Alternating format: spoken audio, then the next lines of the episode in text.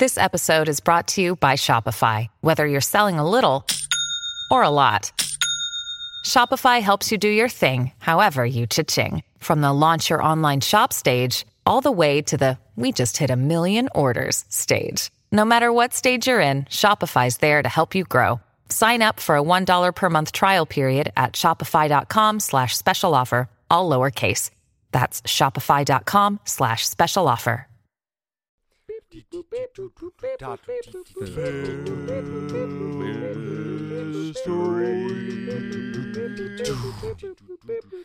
The, the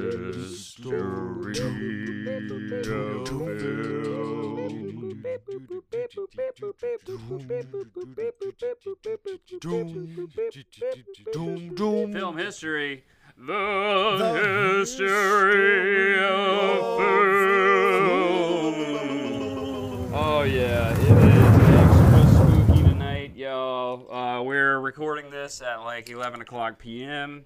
Um, and that, I think it's like six a.m. Dev's time, something like that. Things had to be shuffled. Things had to be shuffled. Uh, luckily, hey, you know what? We can get into it. The weather's cooling down, everyone, and here in L A, and I, I don't we're know feeling what time those October is. Winds. Time does not know. exist anymore. I am now in the twilight zone. You know what? You know what my favorite part of fall is, um, because like in L A and you know, in Florida, obviously, like but in L A you don't really, you know, the leaves don't fall. Yeah, it gets colder, not that much colder. You right, know what I mean? Right. But it gets cold enough that my apartment gets a little chilly. Oh man! And my favorite part of, of fall is the first time I have to turn my heater on and I smell the warm oh, air coming that. out of the electric heater. That. It smells like fall. All it is is like skin and dust yes. caught up in your, and it's broken the best smell in the world. Yeah, just broken just dreams. Burning, yeah. yeah, burning flesh coming out of your heater for the first time it during the winter time. Smells great. I love it too. I love that smell, and I can I can tell you this: my ass wouldn't survive one day in any sort of cold climate. No, because it gets sixty degrees here in L A, and my teeth are chattering. Yeah, yeah, yeah. So I got cold. the. I, yeah. I'm layered up. Like I wear the thickest jackets. like, thick but it's nice. It's Halloween. Yeah, we're. Actually getting some, you know, some cool weather around yeah. here. I, I did a spooky. I went, uh, me and yeah. me and some friends, we went to uh, this thing that was definitely for children. Right. Um, but it was like this little Halloween spooky thing. Like, COVID's weird, so like you have to have like a time slot. COVID is weird. You had to have a time slot, and you have to like walk. You, you couldn't backtrack. You have to like. It was like a. It was like a linear tour through like a spooky little Halloween town they set up. Nice. And at the end, they had like this little like Halloween village, and you would go door to door and knock on the door and say trick or treat. And you got like candy and stuff. Shit. Again, okay. This was absolutely for children. Hey, um, it's all good. It keeps but, uh, them off the streets. But, but it was a bunch of tripping on psychedelics. A bunch of, a bunch of it was three mid twenties kids going through, shoving kids out of the way, and being like, "I want candy," and it was a lot of fun. I had a great time to really. Hey, set it's the, getting set you kids mood. Off the street. You know what? If Steve McQueen had that, he might not have been like on the street with a pocket knife, you know, cutting people's faces and stuff when he was a kid. Allegedly. Allegedly. Yeah, no, we're going to give you a real good uh, spooky episode today, y'all. Um, I don't even know. I, I think I told you guys earlier today. But today, we're going to be talking about mysterious Hollywood deaths. Ooh. Yes. So these are celebrities who died, and it is shrouded in mystery. You know what I mean? Yeah. Well, did they truly ever die? I mean, they live on Ooh. forever on the silver I have a movie screen. About that. Don't give away the plot. They uh, no, they just go to Catalina, and they're just like in a compound in the back of Catalina. And Catalina is ninety-eight percent conservated. All I'm saying is there's a lot of dark shit you can hide in those woods. Mm-hmm. So the Catalina mostly... wine mixer is like Hollywood's Bohemian Grove, and they just keep everybody tucked Listen, away I'm, back there. All I'm saying is Juice world's making albums of Kurt Cobain in the back half of Dude, Catalina. Hell yeah. Tupac's over there with Elvis. Yeah. Oh, man. Speaking of Elvis, we're going to talk about this doctor during this episode that I cannot wait to bring you guys. Cool. He is, he is amazing. Well, in all the wrong ways. Nice. Uh, but yeah, so I, I got a lot of help from this article. Um, it I, like a lot of help. Let's be honest. it uh, it was Real Rundown, R E E L Rundown, and they did an article about this. And um, yeah, I got a lot of help from it. Things have been real busy, everyone. Things have been really busy. Thank you all so much for listening. And we've just gotten swamped. We got our first ad. Yeah. We got our anchor ad going on. Maybe you heard it. I don't know. I think it plays in the beginning. It um, should be. It should be in the beginning. If it's not, tweet at us. If it is, tweet at us. But yeah, things have been getting busy. So I thought, you know, we did really heavy on that Texas Chainsaw Massacre, so I figured we'd just get into some kind of uh, real chill territory today, like people dying in very mysterious ways. So I'm going to bring it to you like, you know, number ten. Okay. Yeah, yeah, yeah. Are we doing a late night David Letterman top yeah. ten countdown? Yes, dude. dude. Yes, we are. We're going. We're going Letterman with this one. I love Letterman. Is he dead? He I'm is kidding. Mysteriously alive. That's a dead. That's also that very good. Yeah. It's been going no, to that Cali and wine mixer. And every t- I, hear, I heard his beard grows for every man he kills. Man, he's an interesting guy, that dude. He just absorbs uh, their energy like Highlander. There can only be one. Oh, man, Highlander's so good. Never seen it. Oh, you got to see it. We'll do, ooh, we'll do a film history on that cool. one. Cool. Okay, yeah, sweet. Highlander. Yeah. There was almost a game. Oh, there should have been. There should be a game now. That's like saying that Waterworld should have a game. I don't know. It yeah, should. I, that's very I true. I could make you a great Highlander. Water sorry, World I could make you a great Waterworld game. game. Waterworld did Highlander, have a game. Wait, did the Highlander game come out? Did it? Was it Christopher Lambert? It was officially canceled in twenty ten. Damn. Yeah. It was wow. It was being made by Eidos, which is the guys who made Deus Ex. They they can't, there can't even be one. There can't even be one. So, the first guy I'm going to tell you guys about today is number ten. So this first guy I'm going to tell you about, his name is Paul Bern. Paul Bern was a director, producer, and screenwriter for M G M in nineteen thirty, and he met actress and famed sex symbol Jean Harlow, and they started dating. And he convinced M G M to purchase her contract from the studio she was working for, which kind of led to her getting like a bunch of bigger roles, this and that. It was this it was this big to-do. They got married in nineteen thirty-two in July, and they were this power couple. So two months after they got married, on September the fifth, Bern was found dead of a gunshot wound to the head at their home in Beverly Hills, California. And everything around it is really weird, really weird.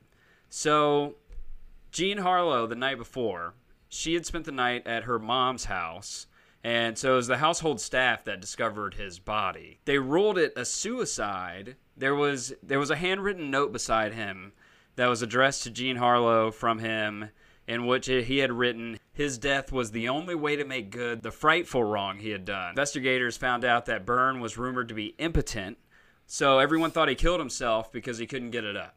Interesting. Yeah, like they... When was Viagra invented? Oh, Viagra oh, okay. was definitely not invented then. No. She says it was approved in the nineties. Good old Pfizer.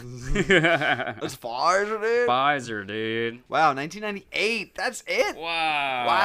Wow, dude. This was that many Yo. years before Viagra. Wow. People so have been having how... to deal with coke dick for that many years without Viagra? That's crazy. Bro, how funny would it be if one of the side effects from the vaccines was getting your dick rock hard? That'd be amazing. Oh man, you'd have a lot more people lined up. Yeah, yeah. Yep. Right? You'd have a lot That's more people lined up. Oh, so yeah, everybody says this guy, this this colossus of film, took himself out because he he couldn't get it up. He, he couldn't get his dick hard. However, according to a book called Deadly Illusions, Jean Harlow and the Murder of Paul Bern by Samuel Marks and Joyce Vanderveen, the household staff didn't call the police when they found his body. They called M G M. So they called M G M and said, "This guy's dead. He looks like he killed himself." Uh, M G M sent two guys, the head of security, Whitley Hendry, and their publicity director. His name was Howard, and I shit you not, the Fixer Strickling. So they, what the police they didn't call police for like four hours. Wow. These two guys were doing something at the crime scene for four hours without ever alerting this the police. This is very Pulp Fiction-y. Yes. Yeah. It's very weird. It's very wait, weird. Okay, wait. So M G M had a contract with uh, his wife as well? Yes. Okay. He bought his wife's contract from another studio, And also, he was he was huge. He was huge in the game, and he was. He was moving around studios and stuff. He winds up dead with a gunshot to his head and a letter that says, like, I can't get my dick hard, so I'm life's no longer worth living. Was was there, like, handwriting analysts That's back the then? thing. Probably not. And even if there were, guarantee you they're not going to do that. Uh, or at least somebody's going to get paid enough to not... This was all that shit in the nineteen thirties. If you were rich enough, murder's legal. You yeah, know what I mean? This is very, very L A noir type, yeah, type man. shit. Yeah, man. Yes, that's why I love L A noir. Whoa, okay, all right. So, so um, did you guys ever see the movie Hail Caesar, the Coen Brothers? Yes, no, yes, dude. It's so, so good. Except all country that's, yeah, that's pretty much what this movie's about. Like, if Josh Brolin's lead is the one of the leads, and his character is a studio fixer. Back right. in the forties. Oh, right. They so, had, yes, they still have the, fixes. He Wait, the so, whole fucking movie centered around Josh Brolin going around trying to fix that. this problem. Explain what a Hollywood fixer is to, not me, but, you know, the so, audience. Go a ahead. A Hollywood Dad. fixer is your go-to, get it done, uh, do whatever it takes, pay people off, backdoor channels, sometimes rough people right. up to get fucking shit done. So when the studios... need to go in the gray areas of the law. Yes. Um, yes. They they send out this fixer who's usually like a, a private detective or an ex, somebody within that realm or that line of work, maybe like an ex-gangster or something, and they just work on salary. And he kind of just does the job of a producer, but instead of dealing with issues that come up on set, they right. deal with issues that come up with the entire studio and with the actors and with... public relations, public appearance. They're the ones right. who used to really have relationships with the press, and they would deal with any time. So that's why they called the studio first in the case of this murder. That was common practice. Yeah, exactly. Especially yeah, and back that, then. And like Dev said, they you, they would work with P R. They were like they were like P R mafia. Like uh, they controlled the image of the studio down to, you know, the nth degree. Like if if. If Brad Pitt kills someone, he would call the studio, and the studio would say, "Don't worry, you know, uh, yeah, oh like Harvey God. Keitel in Reservoir Dogs yeah. comes out and gets rid of the body." Or for like you. Uh, you guys remember in Tropic Thunder when yeah, he's like yes. freaking out and he calls his manager, he's like, "I killed a panda," and then Matthew McConaughey's character like, right, says, "I hey, killed a panda." He's it's like, fun. "Okay, uh, Susan, okay, get off the line. Okay, yeah. here's what we're gonna do. We're here's... gonna get a bunch of bleach." Like, that's him. That is the fixer. It's like, oh, buddy, and they still have them to this day. Guaranteed, they still have. Warner Brothers has some fixer somewhere. So oh, there is a theory of Bern's death that uh, he wasn't killed by a studio, which we all know is bullshit. But I'll tell you about it anyway. The the most persistent theory of Bern's cause of death involves his previous common law wife, Dorothy Millette. Uh, the pair had lived together in New York City until apparently Millette just had mental problems. That's what they used to say. Mm-hmm. You know, who knows what that means? who, it means she got mad once. She got mad once. She was hysterical, you know. Um, and of course, like they did back in those days in the twenties, they threw her ass into an asylum, basically. And he moved from New York to L A while she was locked up in the asylum and was this big producer, marries Jean Harlow. And they think she got out because they say that there's evidence she was in San Francisco at the time. And also they said that he stayed in touch with her throughout the years and would support her financially and stuff. And uh, Jean Harlow didn't know about that, which also Jean Harlow probably wouldn't. She probably didn't know anything about this man, really. You know, I mean, let's be honest. Like, she's the biggest movie star in the world, married to, like, one of the biggest producers in the world. I, she probably doesn't fucking know, you know. Yeah. It's, I mean. Well, so, but why, okay, if if this woman killed him, why would the studio cover it up? Investigators started finding all this stuff. They found the letters between him and Millette, uh, you know, his ex-wife, and he would write stuff like "my love" and "best wishes," and he would pay for her rent, stuff like that. He was still keeping on with her, and to a studio, that might look bad. You know, I don't know. I mean, that's the thing. There, it might actually have been her. And, um, and, and does it does it look better to be like, this producer's dick didn't work, so he killed himself. Yeah, like, that's I don't, exactly. Like, I don't know. That's not a great look either. Like. Yeah, that's very true, actually. Yeah, that's, he couldn't get it up, so we all. Well, hey, you know how it goes. It's something that is acceptable to the public, whereas right. murder is not as acceptable. Murder. Even though and, that's fucking. A shitty way to look at things. And that's know. why we want to tell you about our sponsor today, Blue Chew. Blue Chew dot com. Don't kill yourself. Don't kill yourself. Blue Chew. Chew. Blue Chew. Chew your way you out of suicide. Uh, for whatever reason, get your hands on Blue Chew. You can always get the Pfizer vaccine. Side effects. They would be lining up. Rock hard dick. But, but weird shit did happen. So the household cook claimed that she had seen an unknown woman on Bern and Harlow's property that night, and she said she later found two empty glasses and a woman's bathing suit that did not belong to Harlow. Then, soon after this, soon after the news breaks, everybody's like, oh, Hollywood's elite Paul Bern dies from suicide because he didn't have Blue Chew, you know? So, like, almost immediately after that, Millette checked out of the Plaza Hotel in San Francisco, and she boarded a riverboat called the Delta King, getting the fuck out of San Francisco, and a witness saw her on the top deck crying and gazing down at the river. And when the boat docked, she was gone. No one ever heard from her again. Really? Ever. Whoa. Yeah. Does Jean Harlow have an alibi? Uh, that she says she was at her mother's house, but okay. Here's what I think happened. Go ahead. I think I think uh, his his ex-wife came over. They hooked up. Jean Harlow killed oh, him. Oh, she walked in and she was there and she shot his ass. And then she escaped. And then the yeah. ex-wife escaped. And then the reason they called the studio is because, like, we can't. If, okay, our producer died. They were protecting Jean Harlow. Our star can't go to jail. Yep. Like, we have to make this look like a suicide. Boom. They were protecting Jean Harlow. That's Boom. my theory. Good on Drake, Jean Harlow. Yeah. I think you wear the fucking crown to become our studio fixer, bro. Yes.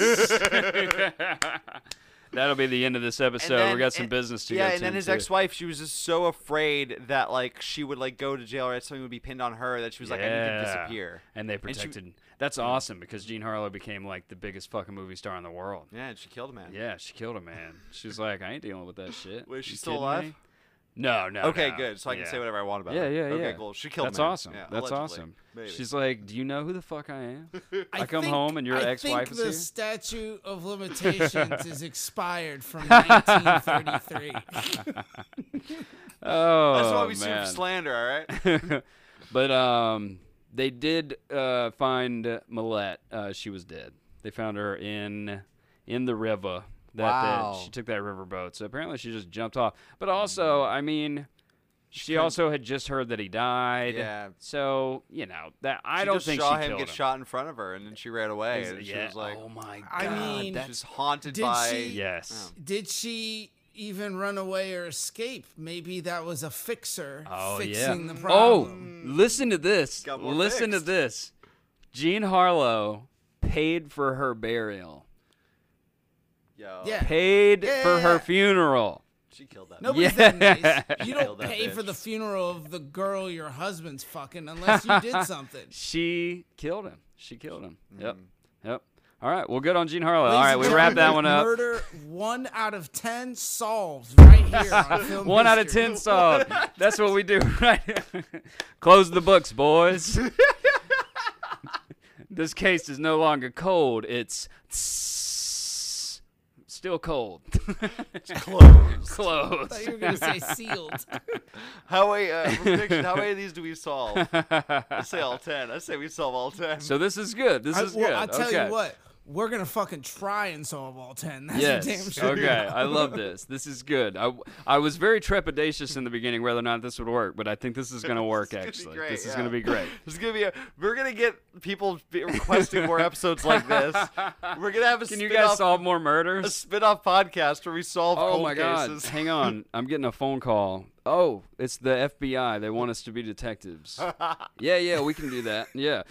That's a good podcast. We solve cold cases with pure conjecture. With just absolute. I'm going to pull a Chris Tucker and just throw the badge in their face, do a Michael Jackson dance, and say, "I'm film history, motherfuckers," and turn around and dance away. Pure conjecture. We need a judge that just agrees with anything we say, just bangs that gavel. Number nine. Natalie Wood. Have you guys oh, yeah, heard about? I knew this. Yes. Oh. I knew this one was going to be on the list. Drake, Dev- just out of pure curiosity, do you even do? You, have you ever heard the name Natalie Wood? Do you know who this is? I haven't heard the names of any of the people we've talked about so far. There's only been one. Well, or Jean Harlow. You, you'll, you'll recognize right one of the three names involved with this for sure. No. Yeah, absolutely, okay. And it is insane. Okay. And I know Dev knows all about Natalie Wood because he's a boatsman. He's a boatman. Yeah. And it's it's also one of the reasons why this fucking story is ridiculous, and it's, it's so insane. Apparent. It is insane. It's so apparent. It is insane that no one went to prison for this. This is the most nutso story. If there is evidence of Hollywood fixers getting murderers off of the hook, it is this story. Natalie Wood, I'll just tell you about her. She began her career at age four. She had earned three Academy Award nominations before she was twenty-five years old. What? She was the actress, dude. Wow. She was best known for Miracle on thirty-fourth Street, nineteen forty-seven. Okay, I've seen that. Rebel Without a Cause with James Dean. I've heard that exists. Yep, nineteen fifty-five. The Searchers, never nineteen fifty-six. Heard of that one. And West Side Story. I've heard of that. nineteen sixty-one. Steven Spielberg looks like he did a nice job at the uh, new one. And among others, I mean, she's huge. You know, Natalie Wood was gigantic. I think I would compare her to Natalie Portman, as a matter of fact. Okay. Yeah, I absolutely would. I'm standing by that. Cool. So she was in this relationship um, with this actor named Robert Wagner. And Robert Wagner was, you know, of course, this is a big Hollywood couple. Robert Wagner's huge. You may recognize his name from the Steve McQueen episode. He did Towering Inferno with Steve McQueen, where they paid Steve McQueen like a billion dollars or whatever it was. Right, yeah. So this marriage was um, not great. Not great ah. between these two. They actually got married twice. What? They divorced once because it was so terrible, and then decided it'd be a great idea to try to this sequel? again. Yeah, to do the sequel. Yeah, they did the marriage sequel, and the marriage sequel did not go well. Bombed in the box office. It definitely. It sank, if you will. Oh, hey, Dev, did you hear that? That was a boat joke. I'm reading something about the boat, so it's uh, I got I got some cool. Oh my God, that boat, by the way, is in Zach Bagans' uh, haunted museum. The Ghost Adventures guy, he has that now. Oh my now. God, yes, it was sitting in Hawaii for oh decades, God, and it racked yeah. up. It racked up tens of thousands of dollars in port fees oh, while it was in right. Oahu, and yeah. it just sat there and got decrepit. But this boat is, look, it's you would know when somebody falls off this fucking thing. Exactly, it ain't like a, it's not a cruise ship. It's so like yeah, yeah, yeah. Let's we haven't told Drake. So basically, what happens is Robert Wagner, Natalie Wood, and fucking Christopher Walken. Okay. Go out on Robert Wagner's boat. Okay. Uh, the captain that night was Dennis Davern. He's the guy who drove. And they're running around, you know, doing doing their boat thing. Um, this was, you know, it was in the Pacific. Uh, it was, so it was right off the, probably, Catalina. Here we go. The Catalina connection happens again, you know. um, actually, I'm not exactly sure exactly where they were. But so they were some, leaving...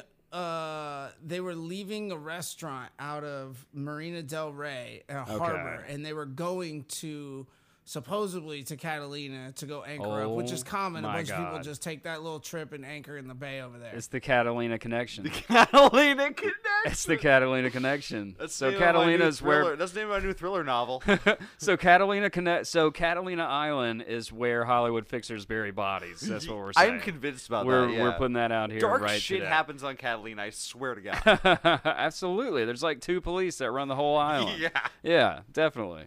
So, anyway, they're out on the boat one night. Um, yeah, going to Catalina, like Dev says. And the captain, uh, Dennis Davern, he heard some noise. He hears a scuffle in a room. And he goes and he hears Robert Wagner, like, screaming, throwing furniture, just going nuts. And he knocks on the door. And he's like, hey, everybody okay in there? And Robert Wagner basically says, like, mind your own fucking business. Go drive the boat. Get the fuck out of here. So he's like, okay, fine. He goes and drives a boat. Comes back down to check a few minutes later, and it's quiet now. And Robert Wagner comes out of the room, and he says, where's Natalie? And Robert Wagner just says, she's gone. That was it. And so it apparently, according to Robert Wagner and the rag mags, Christopher Walken apparently was having an affair with Natalie Wood. And Robert Wagner found out on that boat that night. And it's the craziest thing in the world because, so Robert Wagner says, he tells the police that they fought and they were fighting and they were, you know, she was going insane and she took a fucking dinghy back to the shore because they found her in a dinghy. They found her, like, her body the next day in a dinghy. She says that, or he says that she took a dinghy and tried to go to the shore. Thing is, Natalie Wood was terrified of water. Like, wasn't even, didn't even like to swim. She was so scared of water. And she even had in an interview not too long, probably a year before this, that she is, she is deathly afraid of water. Her worst fear is drowning. She doesn't even go swimming. So it was this thing of like, so you're telling me she took a dinghy off the boat, splashed into the water and got out of there, you know, and basically they ruled it uh, an accident. They, yeah. Okay, where was Christopher Walken in all this? So that's uh, he's on the boat, but he's never even been like he's never even been a person of interest in this story. I mean, I'm sure he was to the police and stuff, but no one ever mentions that he was also on the boat.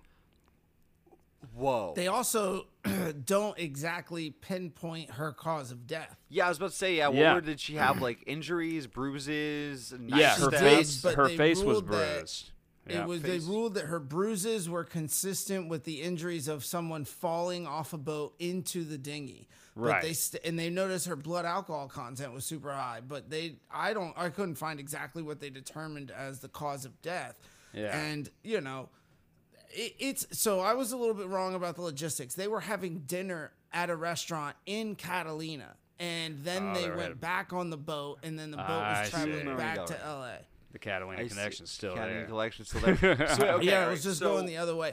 The owner of the restaurant was worried that the three of them were so drunk that they were not going to be able to make it back to their boat wow. in the dinghy. Oh, so my God. So all of them were all fucked up. And then they must have had something that comes up. Wow. Everyone's having a good time and whatever. And something came up when they're super blackout drunk on this boat. Probably Christopher and Walken. Shenanigans ensued. You know? Probably the affair. Or, I mean, the affair. Yeah. Know. Okay.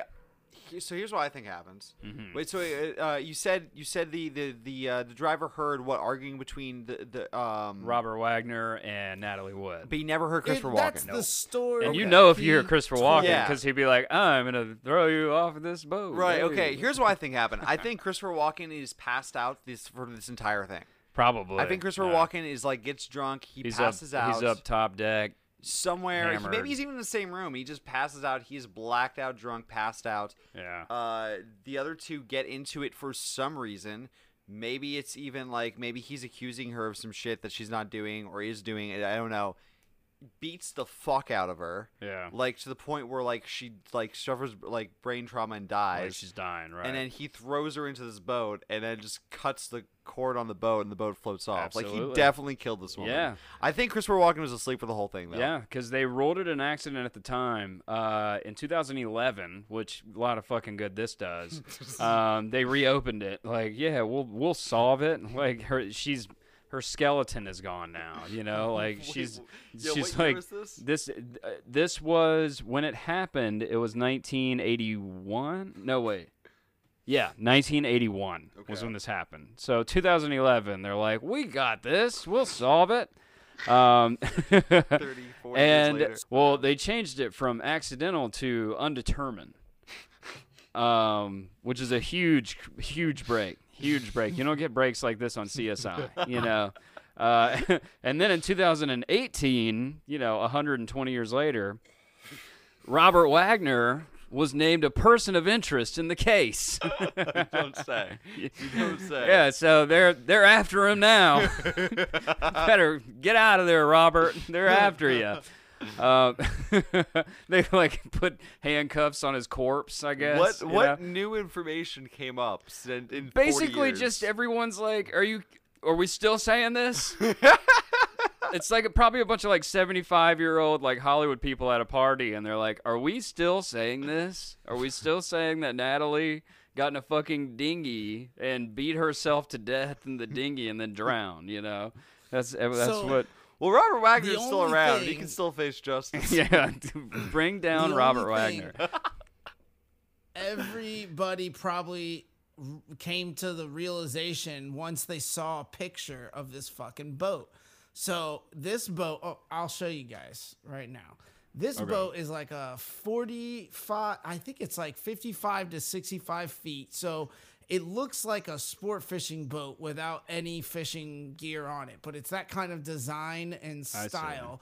Right. And this boat, if you notice uh, something peculiar about this boat, the uh, the dinghy is designed to be stored on the bow, and it gets dropped into the water with a crane. Oh, so wow. when they move, and this boat moves, and it's traversing and traveling either at medium or high speeds, when it's going someplace, they don't tow that fucking thing behind it because it can bob up and down and turn over upside down, and you'll lose the engine and capsize it, and it's all fucked, especially in the Pacific and if it's windy at all. So you always bring that thing up on board. It's pretty easy. It doesn't take that long, and you strap it down and you're off to the races. Right. So either they weren't going anywhere, and this just happened while they were just chilling, and everybody heard and knew about it, or she lowered this crane dinghy into right. the water without the captain apparently seeing, because he was in the top and the bridge driving. This motherfucking thing's in the front.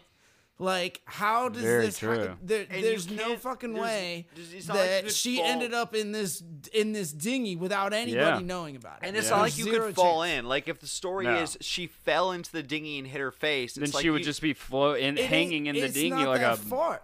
Yeah. You load oh. into the dinghy on the yeah. stern. See that yeah. step right there on the back yeah. of it? You yeah. go and you pull the dinghy up and you step down. So you you don't fall into that fucking thing either. Wow. I mean, yeah. you know. Oh, it, listen to this it, shit. It, This is the least amount of work to cover up a murder I've ever seen. There was a man. His He's name, very lazy. very lazy. Doctor Michael Franco, who was a young medical intern at the time at the L A coroner's office, um, he claimed later on that the L A coroner's office covered up the true cause of death. Whoa. He said when Wood's body was recovered from the water, she had fresh bruises, abrasions, and head wounds. Franco stated, Natalie Wood's death wasn't an accident. Somebody pushed her or something. She had abrasions that I could come to the conclusion that she was pushed off of whatever it was she was holding on to. And so that was this, at the time, I guess he was an intern, so I guess he's just doing what he's told or whatever, but he claims it was a cover-up. Wow. Okay, while he so, was there. So this also tells me that the, the boat pilot had to be in on it. Because there's I, yeah. no way to get the dinghy off. Like Dev said, right. there's no way to get the dinghy and off. He does about, interviews, like, too, and that also, boat pilot. You, or, that boat's not that big. You would, as a captain uh, in that top you bridge, you would hear and see fucking everything. You have like a yeah. three sixty view of stuff. If if people were fighting, he would look out the... Uh, he doesn't have to go downstairs and look in the cabin. He could just like turn his head and look behind him and see if there's anybody there or what's going on. But yeah, yeah. the dinghy yeah. alone and the placement of that is hugely suspicious. Whoa. Oh, for sure. What do you think he said to him to make him like not talk?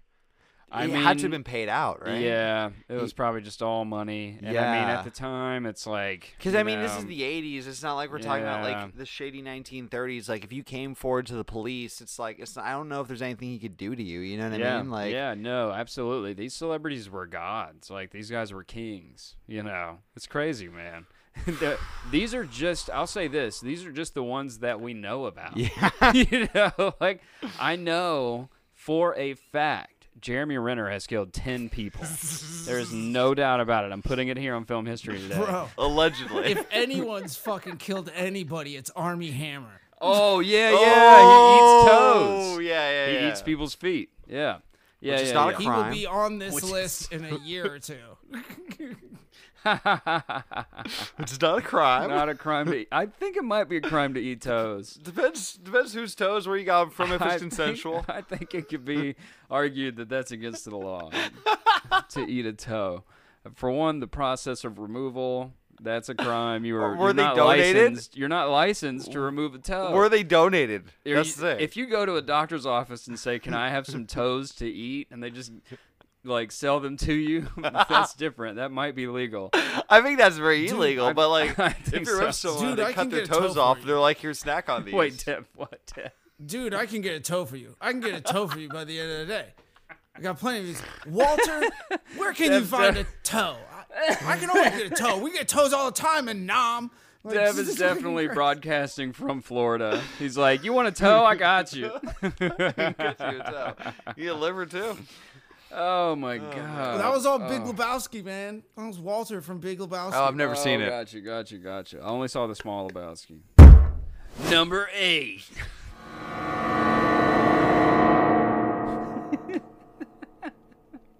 I love this. Albert Dekker. Albert Dekker was acclaimed for both his film and Broadway roles. He also had a brief career in politics, serving as state assemblyman for the fifty-seventh District from nineteen forty-four to nineteen forty-six.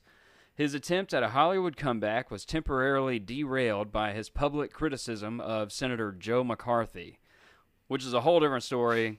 And that is definitely a film history episode that we're going to do about oh, the, the Red Blacklist Scare. and the Red Scare. Mm. Yeah. Mm-hmm. Actually, it's funny, Dev, speaking of uh, the movie you mentioned earlier. Uh, uh, Hail Caesar. Caesar. Hail Caesar. That's Seize all about Haller. this time. Yeah, with the with the, with the McCarthyism going on. It involves that, too, in, in the movie, yeah. Yeah, yeah. Oh, and uh, definitely see Trumbo as well, if you want to see a good movie on that time period. Oh, really? It's Yeah. Man, it, this was like... It, just a brief rundown, you know, people like John Wayne were helping a bunch of basically like putting writers in prison for being communists really? at the time. Yeah. Oh, dude, John Wayne sucks. Yeah, man. John, John Wayne, Wayne sucks. We're going to make that an emerge. I don't know, man. If I had to choose between John Wayne and a commie, I'm choosing John Wayne every day. oh, oh my God! This is late night film history. Film history, Civil War here. Film history and at dark. After my dark. M- my family's from fucking Cuba, bro.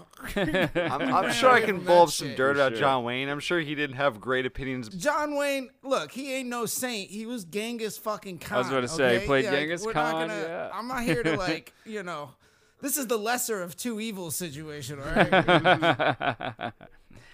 So after nine years of not being able to work, Albert Dekker, because of the whole blacklist and John Wayne and all that stuff going on, uh, because of the villain Blackface, John Wayne, what? Yeah. John Wayne, what? yeah, yeah. So Albert Dekker, after nine years of being blacklisted by John Wayne, he was able to return to film, and he signed with Warner Brothers in nineteen fifty-five and began acting again. On May fifth, nineteen sixty-eight. Dekker's girlfriend, Geraldine Saunders, found him dead in a bathtub of his Hollywood home. And listen to this shit. He was handcuffed, blindfolded, and kneeling with a noose wrapped tightly around his neck and looped around the shower curtain rod. There was a ball gag in his mouth and two hypodermic needles in his arm. And whoever did it or whatever, whoever was there... drew like dicks on him in lipstick. And this is in nineteen sixty-eight. And so uh, there were a few things missing from the home. They had stolen like a little bit of money and some camera equipment, but there was no signs of forced entry. So the coroner could find no evidence of foul play, basically. Um, and he determined it suicide. This was suicide. So, uh, apparently...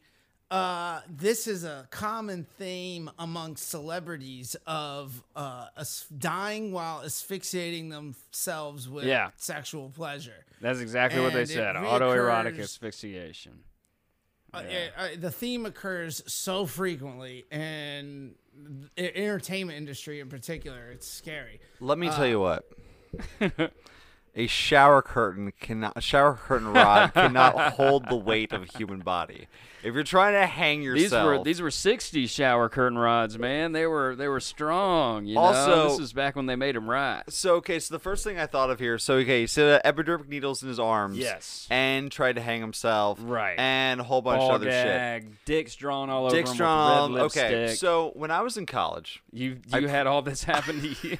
I, I promise it's relevant. I was in college. Uh, in, uh, when I was finishing up my bachelor's degree, there was one of my one of part of my final projects was I had to um, I was doing going to school for three D modeling, and I had to uh, model like three different scenes, and I modeled this one. Uh, I promise this is relevant. I, I I'm waiting. I I modeled this one uh uh like rundown. Um, uh, because we had to take a scene and then we had to alter it. Okay. So I found this like nice old living room in this house, and then I tried to like just destroy it.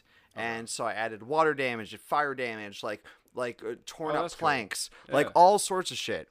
And when I brought it to the uh, the teacher, he said, "What happened to this living room?" I said, "It got destroyed." He was like, "I can see that, but what did it get destroyed by?" And I was like, oh, well, I don't know. He was like, because I see wire damage. I see fire damage. I see, like, vandalism. He was like, all of this didn't happen in this room. One thing destroyed the room, and you have to pick which one, because all this damage is contradictory. Why is there fire and water damage in the same room? This doesn't make sense. Why this man... Because it was on fire and they put it out. Why this, why this man commit suicide by hanging himself and overdosing through needles and yeah. fucking electrocuting himself in the bathtub and yeah. fucking, like, drawing dicks on his face? Like, pick a fucking bro, cause of death. Bro. He didn't have die from suicide. Ever, yep. Have Boom. you ever shot heroin with a belt around your neck while a dick is drawn on your face? It's one of the hottest things ever, bro. It does feel amazing. This is the same shit with Philip Seymour Hoffman. I don't believe that man killed himself. They Philip said he Seymour had... Hoffman's dead? Yeah. I'm sure yeah. yep. that there's uh, there's another name on this. Uh, here, there's another name was... that I predict will be on this list. The oh, initials yeah. of this man yeah. are D and C. Uh, we'll yeah. see if he pops Dane up. My, my, point is this, my point is this murderer would not have graduated my bachelor's degree in uh, computer uh, computer arts. No, for sure. And his girlfriend, of course, was like, what the fuck are you talking about? Like, you're, they said it was a, it was autoerotic asphyxiation. That's the, how why, why, why, Then why the needles? Exactly. Yeah. Why the needles? And his girlfriend Saunders was like, he doesn't even, he's not even a fucking, he's not like that. He's I mean, granted, junkie. you know, maybe, maybe he has some other side that she doesn't know about, but that's some, it's kind of hard shit. to hide a heroin addiction. Yeah. No. And it sounds like just a psychopath broke through his fucking window and yeah. fucked him up. Yeah. What about the know? dicks all over him? Yeah, exactly. It's like, pick a cause of death. This murderer is sloppy as fuck. I don't know if you die from dicks being drawn on your face, but but listen to this. Well, shit, it's though. one of the causes. This was one. I mean, were they branded? Maybe he died of being seared. Like Jackass. Oh, man. There were yeah. just branded dicks on his face. This is a fun episode. This is my favorite episode so amazing. far. Yeah. yeah. Mm-hmm. This is this is a spin-off podcast. In nineteen ninety-nine, Dekker's son Benjamin revealed that his father, like many celebrities in the nineteen fifties and sixties, had been a client of the man that I'm about to tell you about. This man's name was Doctor Max Jacobson, and he was known as Doctor Feelgood.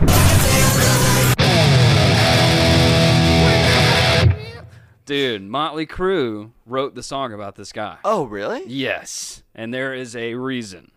So this guy, Doctor Feelgood, Doctor Jacobson, was the doctor to every celebrity who existed at the time. And he, he just had prescribe you whatever he wanted. He yes, and he had a he called it a vitamin cocktail that he would give people. That later on they found out it was just amphetamines. yeah, he was just shooting up for amphetamines. And uh, this guy Albert Dekker, who died in the with the shower and all that stuff, they said that he used to stay up for twenty-four, thirty-six, forty hours at a time. This man would stay up for like a week straight. And Benjamin, it's really interesting. God bless Benjamin's soul. But he says, I think in the long term, the drugs were very detrimental to his health. It's like, yeah, yeah, probably injecting meth is not great, you know. And so um, on his, of his death, Benjamin would say, his death was the result of an accident that was that was between or occurred during a relationship of two consenting adults. So Benjamin seems to think that he was into some freaky shit. Freaky. So he thinks he shot up and then audio rock asphyxiated himself? I think he thought that because of Doctor Feelgood. Because this guy was getting these shots from Doctor Feelgood. So, but and he decided to not take the needles out of his arms before he hung himself? Uh, yeah, that's he, where I guess it doesn't it, while he was hanging, he and, shot up? And he like drew dicks all over his body or whatever. Or somebody drew dicks all over him. Yeah, and then stole a bunch of camera equipment and money as well. Yeah. Okay. So listen to Doctor Feelgood's clientele. Okay. John F. Kennedy, Humphrey Bogart, and Lauren Bacall, Bogey and Bacall, Ingrid Bergman, Leonard Bernstein, Yul Brynner, Maria Callas, Truman Capote, Montgomery Clift, Rosemary Clooney, Bob Cummings. These are all huge people I'm naming, Drake. Okay. I've known, I heard of some of them. Cecil B. DeMille, Marlene Dietrich, Eddie Fisher, Judy Garland, and her daughter. Ah, I've yeah. heard of those two. Yeah, Judy Garland and her daughter, Liza Minnelli, were both uh, patients. Hedy Lamarr, Mickey Mantle. There was a big thing with Mickey Mantle at the time, the big baseball player. This guy fucked up his leg at one point with a fucking needle.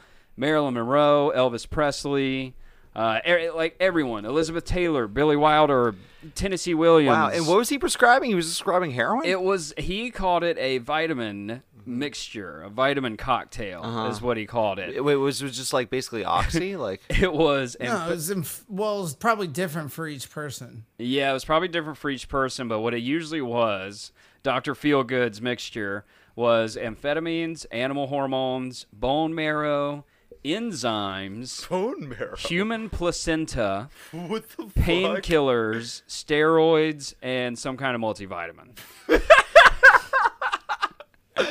Just to make it slightly healthy. Wow, okay, so like meth and a bunch of other shit. Yeah, meth and like placenta, apparently. Yeah, and he was just, he was shooting this into John F. Kennedy. Like, he was shooting I was this gonna in- say, like, the majority of the people on that list that you mentioned died for fucking ridiculous reasons. Yes, yeah, absolutely. Think about it, Elvis, Marilyn, like all See, those are people. You, wait, that- Dev, are you implying that these shots was the reason John F. Kennedy got a shotgun sniper rifle to the head? I mean, we don't know. Maybe Doctor Feelgood was in the, on the grassy knoll with an umbrella. You know, I don't know what the fuck. It was a it was a uh, a dart gun with one of the needles. yeah, it was yeah. a syringe gun. So it's funny you guys the talk about that because bullet was. Sorry, go ahead. No, there's a whole thing here about him treating Senator John F. Kennedy. It was very interesting. It said, in September nineteen sixty, uh, Senator John F. Kennedy first visited Jacobson shortly before the nineteen sixty presidential election debates. Uh, Jacobson was part of the presidential entourage at the Vienna Summit in nineteen sixty-one, where he administered injections to combat severe back pain. You know, John F. Kennedy had really bad back. Oh, I didn't his back know that. was fucked. Really? Yeah. Not as much as his head later on, but his back hurt really bad.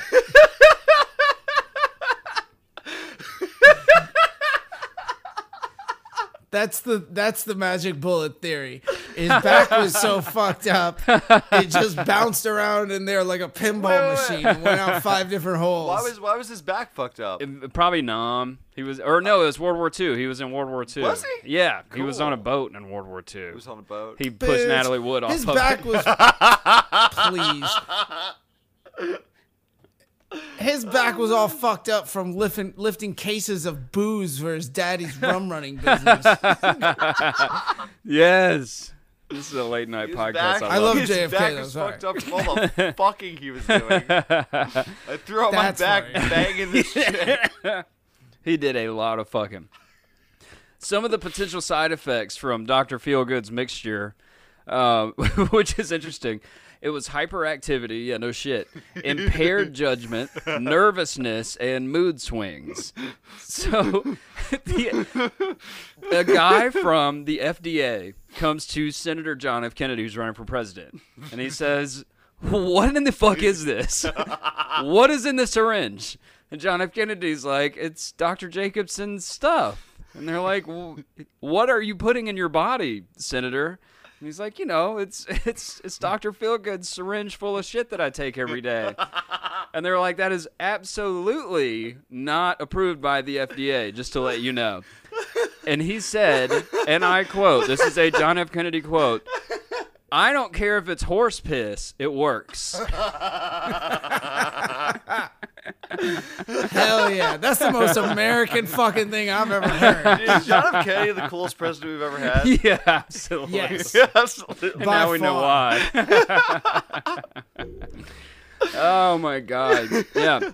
It's like, a, like, that's the real reason he got whacked. It wasn't because he wanted to, like, you know, dissolve the C I A or end the Federal Reserve. It was because he wanted to take whatever fucking shot he wanted to.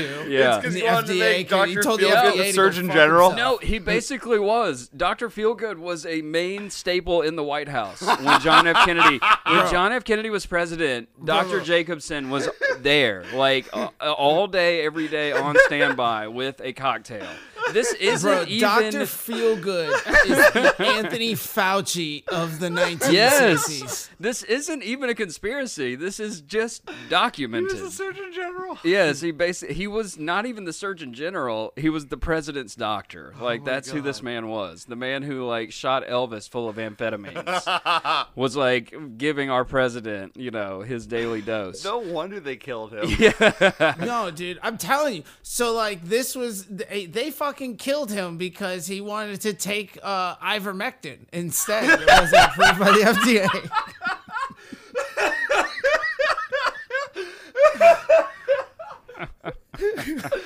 Oh my fucking God, Devin, that was oh so good. Your God. delivery, impeccable. Didn't see it coming. Amazing. Uh, amazing. Hold um, on, either I have my moments. By the late nineteen sixties, Jacobson's behavior had become erratic, uh, surprisingly.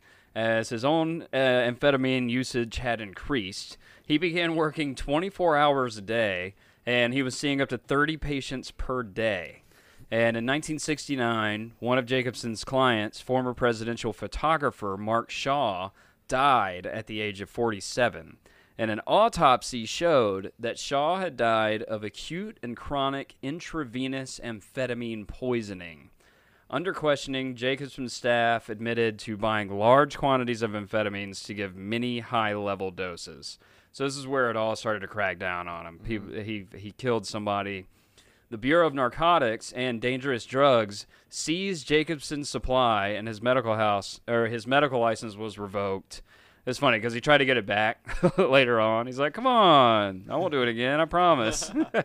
No more meth, I swear. This time it'll be all above board, you know." And uh, he was denied, surprisingly. Uh, the, he was like, "The meth's not the problem. It's the placentas. I'll take those." Yeah, out. yeah, yeah. The placentas is what really kills people. So let me guess what happened next. He goes and he trains a new apprentice of tutelage. A young doctor who then becomes the doctor to treat not only the Michael Jackson and Prince yeah. and every person modern day Basically, that has a Doctor Feelgood. Yeah, absolutely. Yeah, no, that I don't doubt that actually happened for sure, because it's. I mean, again, you know, it's so interesting. This sounds Wait, was like Prince's doctor and Michael Jackson's doctor the same doctor. I don't know if they were the oh, yeah. same guy, but they Wait, were the same. Really? Oh no, no, no! They were the this same guy. This is the guy that, yeah, yeah, yeah, that guy. I don't remember his name. Had several right. celebrities and other people die They've under his tutelage. They've always had a Doctor Feelgood. Number seven. Wait, wait, wait. Hold on. Go back. Oh, okay. Did you ever finish this? Yeah, yeah. That How? Was, that was old uh, Doctor Feelgood. He finally wound up dying. Wait, wait, wait, wait, wait. Okay. Oh, I'm sorry. The original murder, though, of the dude in the bathtub. Oh, yeah, yeah. That was basically, they thought maybe Doctor Feelgood was, yeah, those two needles in his arm that you were talking about. They thought it was him or someone, they thought it was, like, related to Doctor Feelgood. Basically, it, it got ruled a suicide because everyone knew this guy was affiliated with Doctor Feelgood. And so it became this, like, yeah, I mean, he probably was, like, doing all sorts of freaky shit, taking, taking these heroin shots and stuff. Okay, you know? So here's my theory. Uh-huh.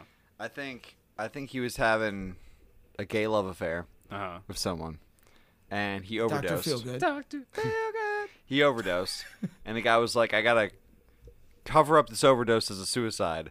So he unnecessarily drew a bunch of dicks on him, and then hung him from the uh, the uh, shower, shower curtain. curtain, which is unnecessary. Again, yeah. He's like, this guy already overdosed, and for some reason I need to add something on top of this, so I'm gonna add the hanging situation. And then since I'm already on my way out, I'm gonna steal a bunch of shit. Yeah. Mm. Maybe.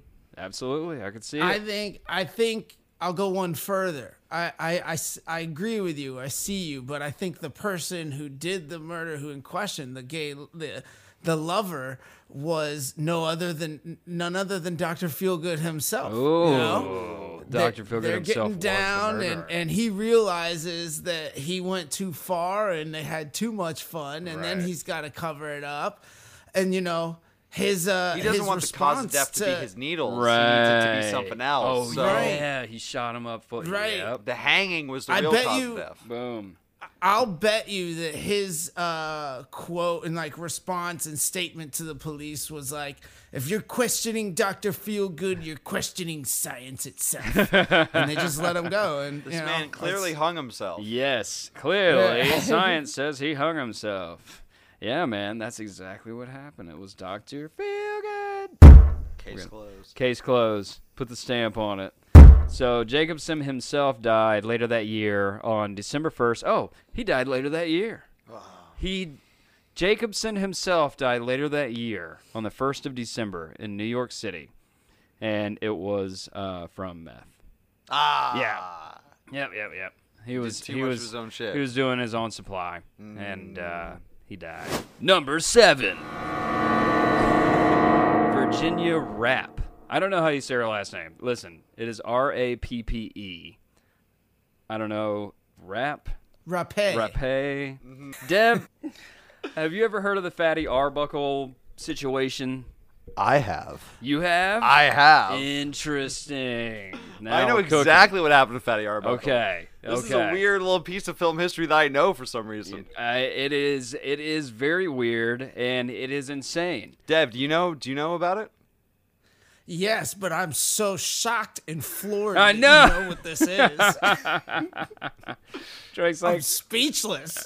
It's because of a Behind the Bastards episode of my favorite podcast, Behind uh. the Bastards episode about um uh Nazis in Hollywood, and okay. he just he told a bunch of preamble about it. And uh, this was part of the story of early Hollywood. Yeah, this is a crazy story. Um, this is nothing new of Nazis. It was just like that was just in the same episode for some reason. Yeah, I was wondering, but I, I didn't. I didn't ask any questions at this time. Who knows? You know, there was a book written about this called Room twelve nineteen: The Life of Fatty Arbuckle and the Mysterious Death of Virginia Rappé and the Scandal That Changed Hollywood, and that was written by Greg Merritt. So, Arbuckle is having a party, a Labor Day party, at the Saint Francis Hotel in San Francisco on September fifth, nineteen twenty-one. And this party gets out of control. It's it's you know, it's the it's the raging twenties. It's the roaring twenties. Thanks for hey, plugging my yeah, merch. plugging you. It's the roaring twenties, and it, it, things are going nuts, and apparently they had like one hundred people there that they didn't know. No one, you know, these people weren't invited. These were just uh, sort of uh, civilians, if you will. Mm-hmm. Um, two of those civilians, uh, one of them was an actress. She wasn't like big or anything, but she was making her way up, was twenty-five-year-old Virginia and her friend Bambina Maud Delmont. So these two are at the party, partying up with Fatty Arbuckle and all these, you know, Hollywood elite. They're in San Francisco doing it up. And it's this wild party, wild Labor Day. Everybody gets down. You know how the twenties do it. And this was like Doctor Feelgood thinks he's Doctor Feelgood. The twenties had doctors that would kill him, you know. With straight alcohol mainline to the veins. Man, yes. They would just put alcohol into a needle and inject it inside of you. Yeah. So the next morning after this party, you know, the haze is gone, and people are cleaning, and Virginia is found dead in one of the rooms after this party the morning after.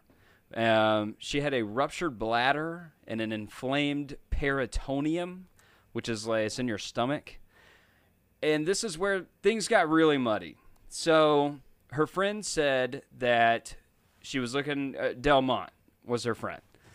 Her friend said that uh, she was looking around for Virginia all around the party. She couldn't find her. She finally heard uh, on the other side of this door of a room, uh, she could hear screaming. And she knocked, and she was knocking, and she said she was kicking at the door until Fatty Arbuckle opened the door. And she says behind him, Virginia was on the bed, moaning in pain. Uh, she was saying, call the police. I'm hurt. I'm dying. He did it. That's what she said. But Arbuckle tells a much different story. And a lot of other I people. Bet he does. Uh, yes, he does. And surprise, surprise, so do the studios. Jesus Christ. The studios say that she suffered from cystitis and chronic bladder inflammation, which could have been aggravated by her alcohol consumption. She was drinking. She should have been drinking. Mm. And some also testified that she suffered from a venereal disease and that she had had abortions in the past. And she was just, she, she was a whore, you know. She died of whoredom. Is what the studio says. The studio said she died of being a loose woman. Fatty Arbuckle said, he said that Virginia had a few drinks, and then she went into hysterics, and she was tearing her clothes off and complaining she couldn't breathe, and she went to the bathroom to vomit, and her friends took her into another room to recover, and the doctor, he called the doctor, and she had suffered an ad- abdominal attack. And uh, she, he says they were never even alone together. Now, the real problem lies in Virginia's friend that was with her at the party. Virginia's friend, Delmont, she wasn't the most credible source here, unfortunately. So Delmont had a criminal history of fraud and extortion, and she actually had the nickname Madam Black. That was her nickname. And not only that, but someone at the party claimed to have overheard her, like, earlier joking around that she was going to rob Fatty Arbuckle. So interesting. Yeah, and that was the girl that Virginia was at this party with, you know. And also, she there were times where she said they were lifelong friends, and other times where she said they had basically, like, met at that party. It might have I think she kind of muddied up the situation a little bit. You know what I mean? Arbuckle's lawyers, they said that they had documented evidence of her medical condition. They pointed out there were no bruising or other signs of violence on her body.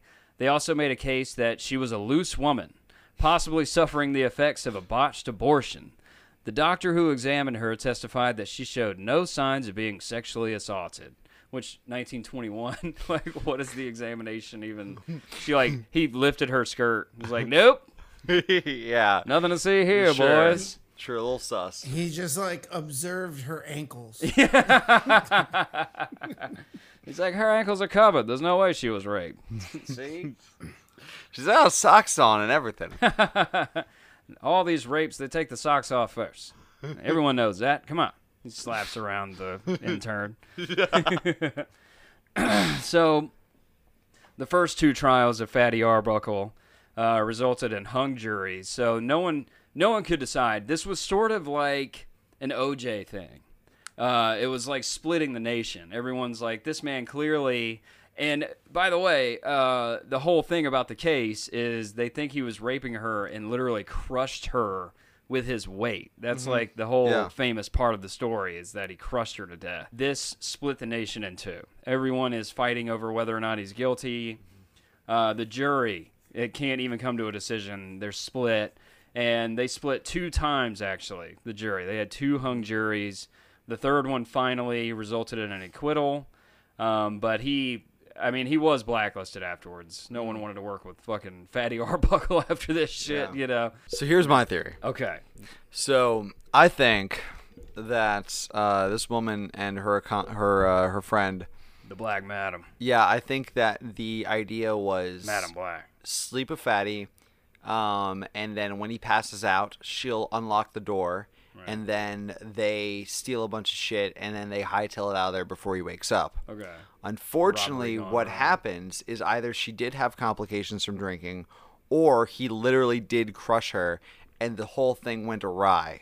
Right. And so I think in he maybe had a hand in her death, but I think the whole thing was a setup to rob from him from the beginning. So, but I do think it was accidental, and so I don't think she was raped. I think like I think that like the plan was like, I'll take the bullet, I'll sleep with Fatty, and then like once he's passed out, I'll unlock the door, we'll take a shit, and we'll get out of there. Right. And then, but then just like shit went way wrong. He fucking crushed her. He crushed her because he's fat.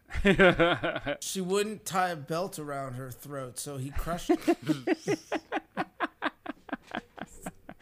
She had two heroin needles in her arm. Doctor Wasn't he a massive star at this time? Oh, yeah. He was jacked. Yeah, so it's like, it's not absurd that a hot woman would want to sleep with Fatty Arbuckle, right? Oh, no, absolutely not. No, he was fucking. There's no doubt about it. Yeah, yeah, yeah. He, uh, later on, he changed his name to William B. Goodrich, and he directed. He was like, he, he couldn't get work as an actor anymore, yeah, so he just started directing.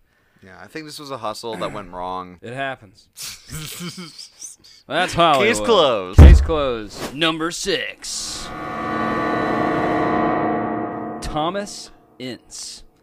This one I'm I, I'm very excited to tell you about. This is one of the reasons why I wanted to do this episode in the first place, is because, I mean, Drake said it earlier. You've heard names you've never heard about before. You know, now we're talking about... I've talked about a lot of big Hollywood people in this episode, all in one, you know, and I like that we're sort of putting everybody's name out there. This this definitely had some historical significance. This guy is maybe one of the most film historically significant figures in film history, the history of film. Thomas Ince is considered the first film tycoon. What does that mean? Like, you'll see. Okay. After acting in and directing several movies, he built his own film studio called Inceville in Los Angeles, California in nineteen twelve. And at the time, I mean, no surprise, it was the largest film studio in the world. He had stages, offices, commissaries, dressing rooms, props, sets. nineteen twelve, he had a whole studio, this man, the the Ince Studios. Wow. He went on to found, he founded Triangle Studios, Paramount Pictures. Oh, shit. M G M, and Thomas H. Ince Studios, which I, I've never heard of, but this man founded Paramount and M G M. Like, wow. This is the type of dude we're talking about. Wow. Uh, during his lifetime, he was involved in the making of over one thousand movies. Wow. Holy shit. This dude is... He will, he'll have to get his own episode. He'll he'll be like the final episode. Like when we're all like sixty-five and we're retiring film history, the history of film, uh-huh. we got to do this guy, you know, the guy who started it all, basically. uh, as the first producer-director, he changed the way films were made. At the time, directors and cameramen managed production, but Ince expanded the role of the producer in the filmmaking process. He also invented shooting scripts and the five-reel film. And like shooting scripts, the whole reason we have it is because of this guy. He invented that. The the idea of shooting something you wrote down previously? Yes. Before this, they were just improvising it all? I guess so. I mean, I, or I guess... like camera direction in the script, mm-hmm. like a directorial script says like move camera right, I you see. know, l- this lens, et cetera, et cetera. I, I think he's the reason why we have that. Um, but I could be wrong. You might be right. I have no idea. Before this, they could have been just this is nineteen twelve. Just doing whatever about. the fuck. Yeah, they were like, I don't know. It records magic. Just do shit. And in film history fashion, by nineteen twenty-four, the man was fucking dead broke. No idea how. What? No idea how these people do it. Like, these people go broke uh, in more shocking ways than people can get rich, in my opinion. It's like, it's it's it seems like it would be harder for this man to lose money, but somehow he was nearing bankruptcy in nineteen twenty-four. What the fuck? Yeah. Well, being a being. an idiot is not a prerequisite uh, for any of that, but it seems to fit the mold. What? How? I I mean, it. It's such a good question. I don't even I do know if you know. can order that much cocaine. I know. I I know. At this point, it's like, where did it go? Where did it go? Can you order that many hookers? Is it possible? Ince needs a loan. He began meeting with media tycoon William Randolph Hearst in the hopes of getting some cash. And you know who this guy is, right? I've heard the name. So, William Randolph Hearst, um, if you've ever seen Citizen Kane, Orson Welles, that's based on him. He was a newspaper. Oh, okay. He, yeah. He okay. was the Hearst Castle. The Hearst Castle is his. Hearst oh, media empire. Yes. Okay. So, all right. It's all a side note, and I'll, I'll side note, and I'll plug a, our, another story real quick. William Randolph Hearst is responsible for the propaganda that occurred during Reefer Madness in the thirties, oh, which that's led right. to the prohibition of cannabis. So Andrew Mellon and John Rockefeller wanted to make hemp illegal because of the industrialization of hemp. So they got in cahoots with Hearst, because Hearst not only owned the newspapers, but he owned the tree farms and the factories and all of that too. So that's right. When hemp was becoming around and becoming industrialized, it was going to take out all these industries and replace, you know, paper with hemp paper and all this kind of stuff. So they basically made up a word for cannabis and called it a Mexican weed of marijuana. And Hearst was a pretty fucking crazy, wild uh, dude. I even toured the Hearst Castle up in California. Yeah, and, I've never um, been. I've never been. It's it's insane. I've always wanted to go. I recommend it for anybody that's driving on the five or on P C H. It's beautiful, and you can do like three different tours that are like four hours a piece, yeah. and uh, it's so big. But it, I, when I was touring there, um, he had like occult symbols hidden right. in decorations Whoa, in what? his fucking castle. Oh yeah, my yeah. God. There was like a desk from Asia with one symbol on it that I was like, oh my God, that is pretty significant and important. And then as I keep walking through the rooms, like the tour guide's pointing out all this shit, and I'm with my mom and my brother, and I'm like, yo, you guys look at this. That means what? That, it was it was pretty wild, man. And like, you know. That's it, so I crazy, dude. Maybe, maybe a lot of it, dude, is could be just collectibles, because these thing, these rich uh, tycoons did collect things as like trophy rooms for sure. and memorabilia. No, but also so if you were to flex. if you were to tell me William Randolph Hearst began the Illuminati, I would believe you. That man was like one of well, the most evil men who's ever lived. Really? Yeah. Sounds like we need to do a film history field trip to Absolutely. the Hearst Castle. Absolutely. Yes. You know, Chris Hardwick's married to a Hearst now. Oh, really? That's like, wow, you haven't seen him lately. He's off just being like billionaire husband. Holy like, shit, wait, Chris Hardwick? Yeah, man. Wow. Yeah.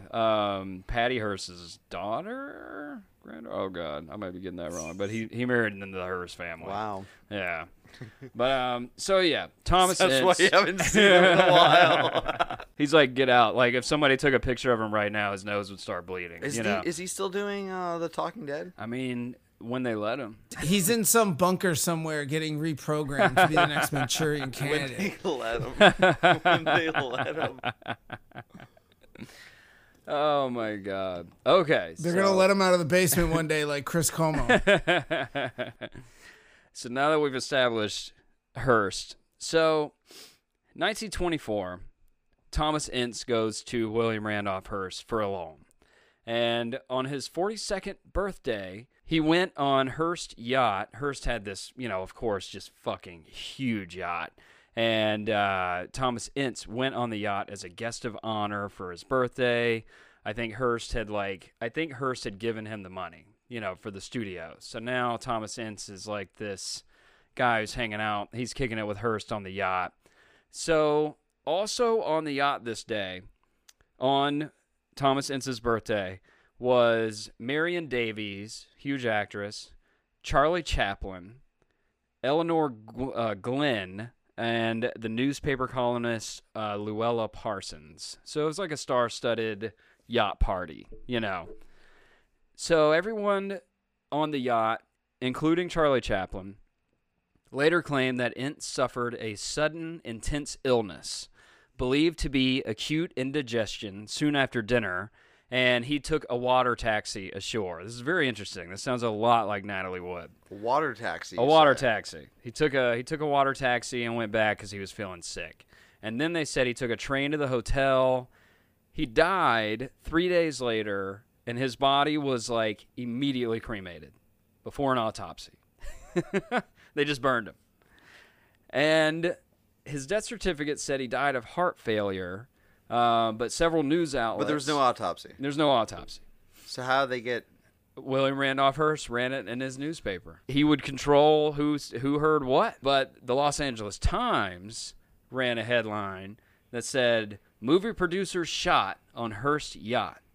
And this led to a firestorm because, you know, at the time, I'm sure there were plenty of people who knew exactly who Hearst was. Mm-hmm. You know, Orson Welles made the whole movie about Hearst. Yeah. You know, like, people knew how evil it was, he was. The name was everywhere. The yeah. name was as common as Coca-Cola. Yeah. Everybody knew it. All all the newspapers had Hearst branding on them, like, all that kind of shit. Yeah. Wow. Yeah. Davies, Marlene Davies, was, um, like I said, she was fucking Hearst at the time. She was his mistress. And according to, like, the rumors, basically they said that she and Charlie Chaplin had been having an affair, and Hearst brought them all on this yacht. I don't know why he brought Thomas Ince on the yacht as well, but they said that Hearst had brought these people on this yacht to shoot Charlie Chaplin, to kill him, because he had been having an affair with his wife. Apparently, being a newspaper man does not make you a good shot. And they say he missed Charlie Chaplin, probably because Charlie Chaplin was also like one hundred twenty pounds. He like shot at a stick. And they said he missed. He's always wearing baggy clothes. Like, he probably just went through. It went through his pant leg, yeah. And apparently it missed Charlie Chaplin, hits Thomas Ince. That's what they said. Uh, to the head. And a secretary on board the yacht even claimed he had seen Ince bleeding from a bullet wound to the head. And after he says this, everyone's like, yeah, man, I don't know. He got sick and got on a water taxi. You know? He got sick with this, like, blood coming from his head. It was weird. It was this weird, like, disease that you get all of a sudden on a boat where, like, a hole's in your brain, you know? Why don't they just give him a giant amphetamine shot and push him out on that boat? Doctor Say, Feel good, good luck, bro. There were also rumors, he got though. Sick from the blood coming out of his head. He got this disease where, like, a bullet goes through your brain. There were also rumors that Hearst shot Ince on purpose, and there were also also rumors that Hearst shot him, poisoned him, stabbed him. All of the above. They said that Hearst, like, fucked him up. Again, a weird connection with an earlier story, how Jean Harlow paid for that one lady's funeral. Uh, Hearst set up a trust fund for Thomas Ince's wife, basically of millions of dollars at the time. And everybody thought that was kind of like hush money.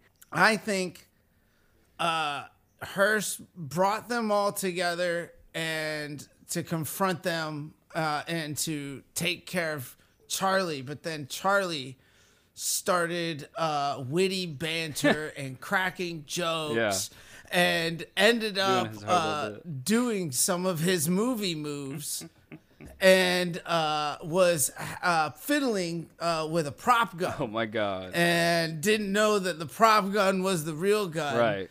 And just, like, you know, was clicking it around and comedically being Charlie, just, you know, shot and it accidentally killed him.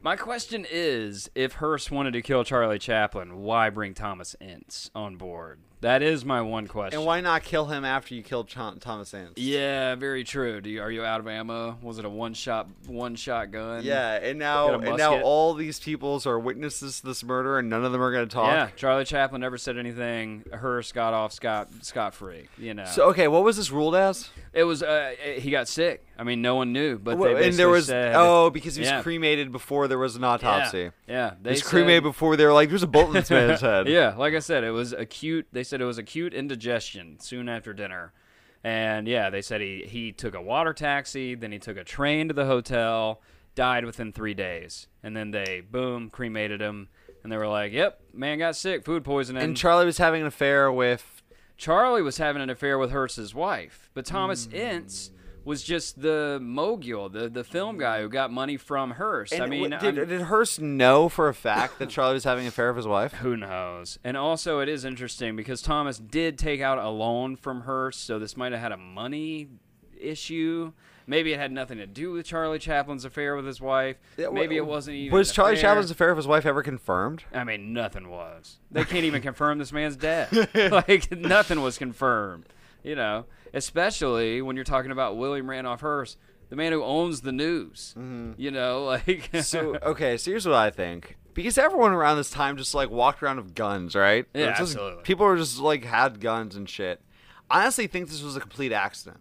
I think a lot of people got drunk. Yeah. Everyone around this time just has loaded fucking guns. Yeah. They're doing dumb shit when they're drunk. Interesting. And then he just accidentally gets a bullet to the head. And then William Hearst looks around at everyone and is like, so he got sick, right? Yeah. And everyone's just like, yep. Yep. He sure, sure did. did. Let's put him in that boat. I, I bet, yeah. And absolutely. I think it was a complete accident, but Hearst had so much influence that he was just like, so this was yeah. unfortunate.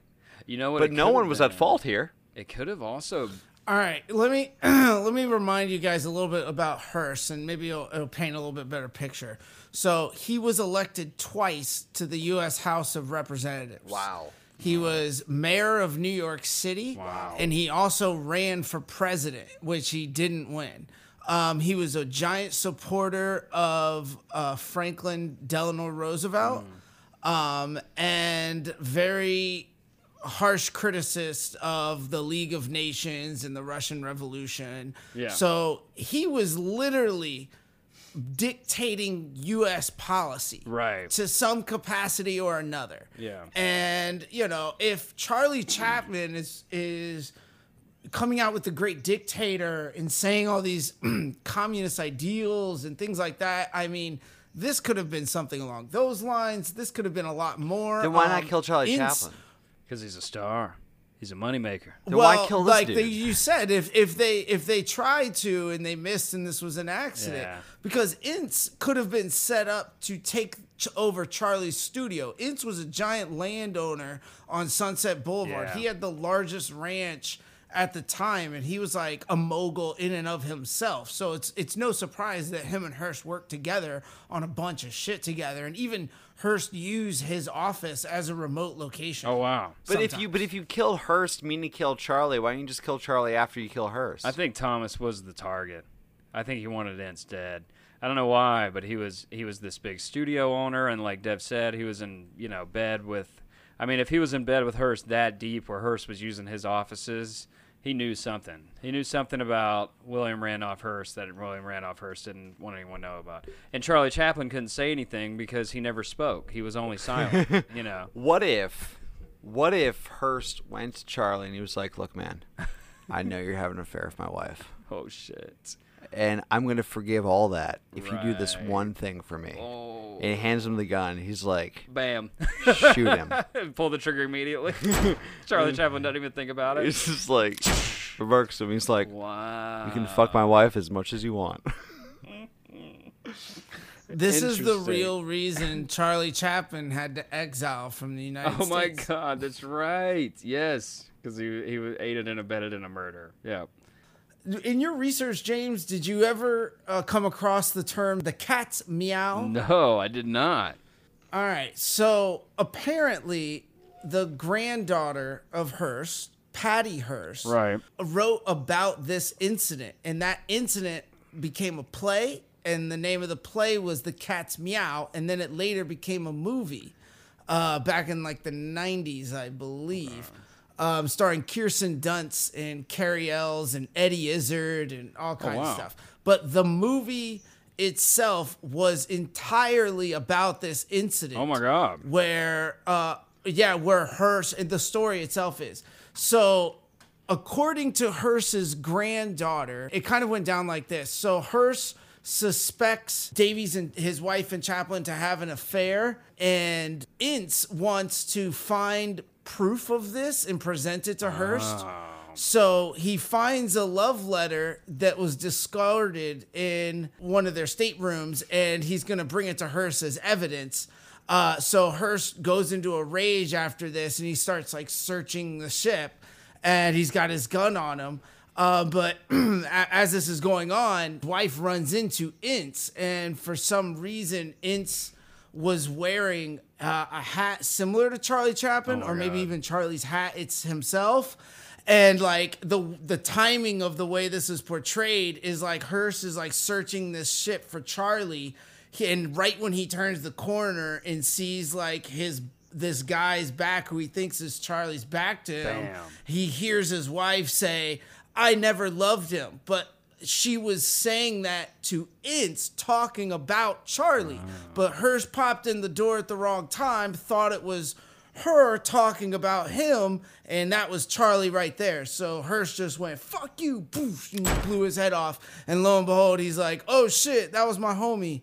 And that's that's according to Hearst's granddaughter. That's wow. what happened. Wow, if that's according to her, I believe it. Well, let me let me let me give you a, a little bit one step further down the hole. So Patty Hearst is a very famous and contradictory figure herself. This heiress to the throne of media was kidnapped right. when she was nineteen years yeah, old. The Patty Hearst kidnapping, and when she was at school at Berkeley, and she was kidnapped by a left-wing urban guerrilla group called the S L A, the Symbionese Liberation Army. Jesus. And she was brainwashed by them and then joined them while she was under captivity. Holy shit, like so she went around spouting their propaganda and trying to do this like fucking half Maoist, half Kwanzan, and half like Che Guevara urban revolution with these lunatics. And um, two months later, after her kidnapping, she fucking goes into a bank with these That's guys right. and a machine gun. She had a machine gun, and she robs the bank saying, "Get on the ground, motherfuckers." And there's this iconic security cam photo of her holding a machine That's gun. That's right. So she ended up getting sentenced to jail for seven years. But guess what? Her family's good friend, you know, just happened to be um, the president of the United of States, course. Jimmy of Carter. Course. And after two years, she was commuted of her sentence. And then, just so fantastically after that, another good friend of the family, good old Bill Clinton, oh pardoned wow. her completely. Holy shit. So You, you know, it, it goes to the continuation of the trope of the rules apply to some but not to others. And if you're rich or powerful and or both, yes. uh, you know, you literally get away with murder in yeah, this country. Yeah, dude. Yes. Good research. Thank you. Yeah. Yeah. It's it's definitely important to note the Hearst family here. I mean, this is one of the most powerful families to have ever existed, you know, and I believe her story. I believe that's probably exactly what happened. It, uh, no matter what. Nah, bro, she was batshit crazy. Yo, she got kidnapped. Yeah. She was at Berkeley in the seventies. Yeah. She was a rich kid. She was angry that her family was rich. It's the stereotype that we see repeating itself throughout history right. of the heirs to thrones of kings and things like that. And, you know, I'm sure that when she got kidnapped, she was like, "Oh, this sounds like way more fun. Yeah. I'm going to do this and cause a ruckus because at the end of the day, I can just plead like it was Stockholm Syndrome and I was yeah. crazy." You yeah. know what I mean?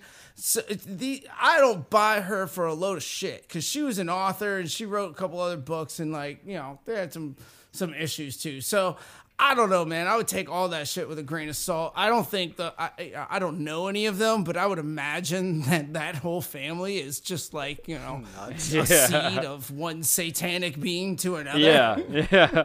when when you grow up in a castle yes. with occult references in it, uh, I don't know how you turn endless out. money, like infinite money. Oh, oh. Uh, I was going to say, oh, I forgot to tell you this. One of the best parts about this story is how the kidnapping unfolded. So she was going to get married, right? She had this fiance um, while she was at college. And the San Francisco Chronicle, a Hearst newspaper, wrote about their wedding engagement and gave the address of her apartment in the article. So the terrorist group found out about where she lived by her own family's paper publishing her address. They and doxed her. Un- unintentionally. They doxed her. Wow. But yeah, I thought that I thought that was pretty crazy. That is that, nuts. You know, if they hadn't fucking been an idiot and published their own, yeah. you know, owner's address. Or maybe they did it on purpose because she wasn't, you know, following the line or whatever. They doxed her ass. Wow. Yeah, that's crazy, man. Wow. The Hearst family, still to this day. I I hope yeah. they don't listen to this show because we'll all be dead. Yeah, dude, Chris Hardwick just kind of looks dead behind the eyes now. He's just like definitely like, this family has never done anything wrong. Like looking directly into the camera. Look, if there's a twice. Hearst out there who wants to marry me, I'll stop this podcast. I'll cease this. Patty Hearst the Third. I'll cease this. I will. Should we, I'll go away. You become Drake Cummings Hearst because she's not taking your last name. I'll disappear. You'll never hear from me, just like Chris Hardwick. You know that the requirement for you to do that is you got to join the Masons with me and come to Bohemian oh, see, Grove, there bro. You go. Ooh. Yeah. I mean, if you're threatening us with a good time, you know. If they're threatening me with it's obscene all circle wealth. Jerk, yeah. baby. I'll turn my head. You know, I don't know what goes on at these meetings. A lot of jerking off in the woods. Cool. I used I to do that. Do that. I grew up in Mississippi. Yeah. I already yeah, do yeah, that. Yeah. All right. Well, I'd say that's all. Case closed. Case closed. We are podcasting today in the light of the full moon. Tons of witchcraft books and like a Ouija board in her house, but so do you. It, I understand it.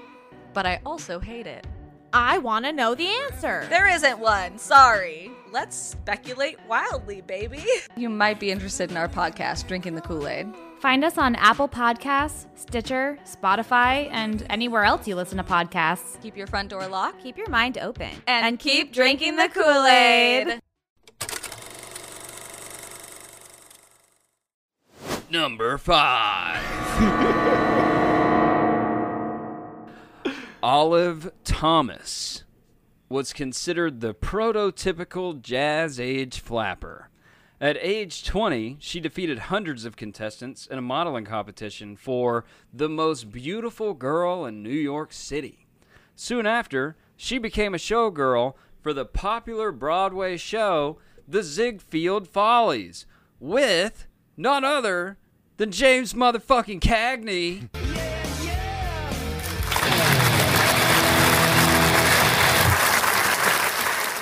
You know Dude, James Cagney was such a good first episode because everything Man. calls back to the Cag. Dude, he was he was the you can just mark history with mm. his existence. There's mm. you know, he was always there. Yeah. The Cag is always there.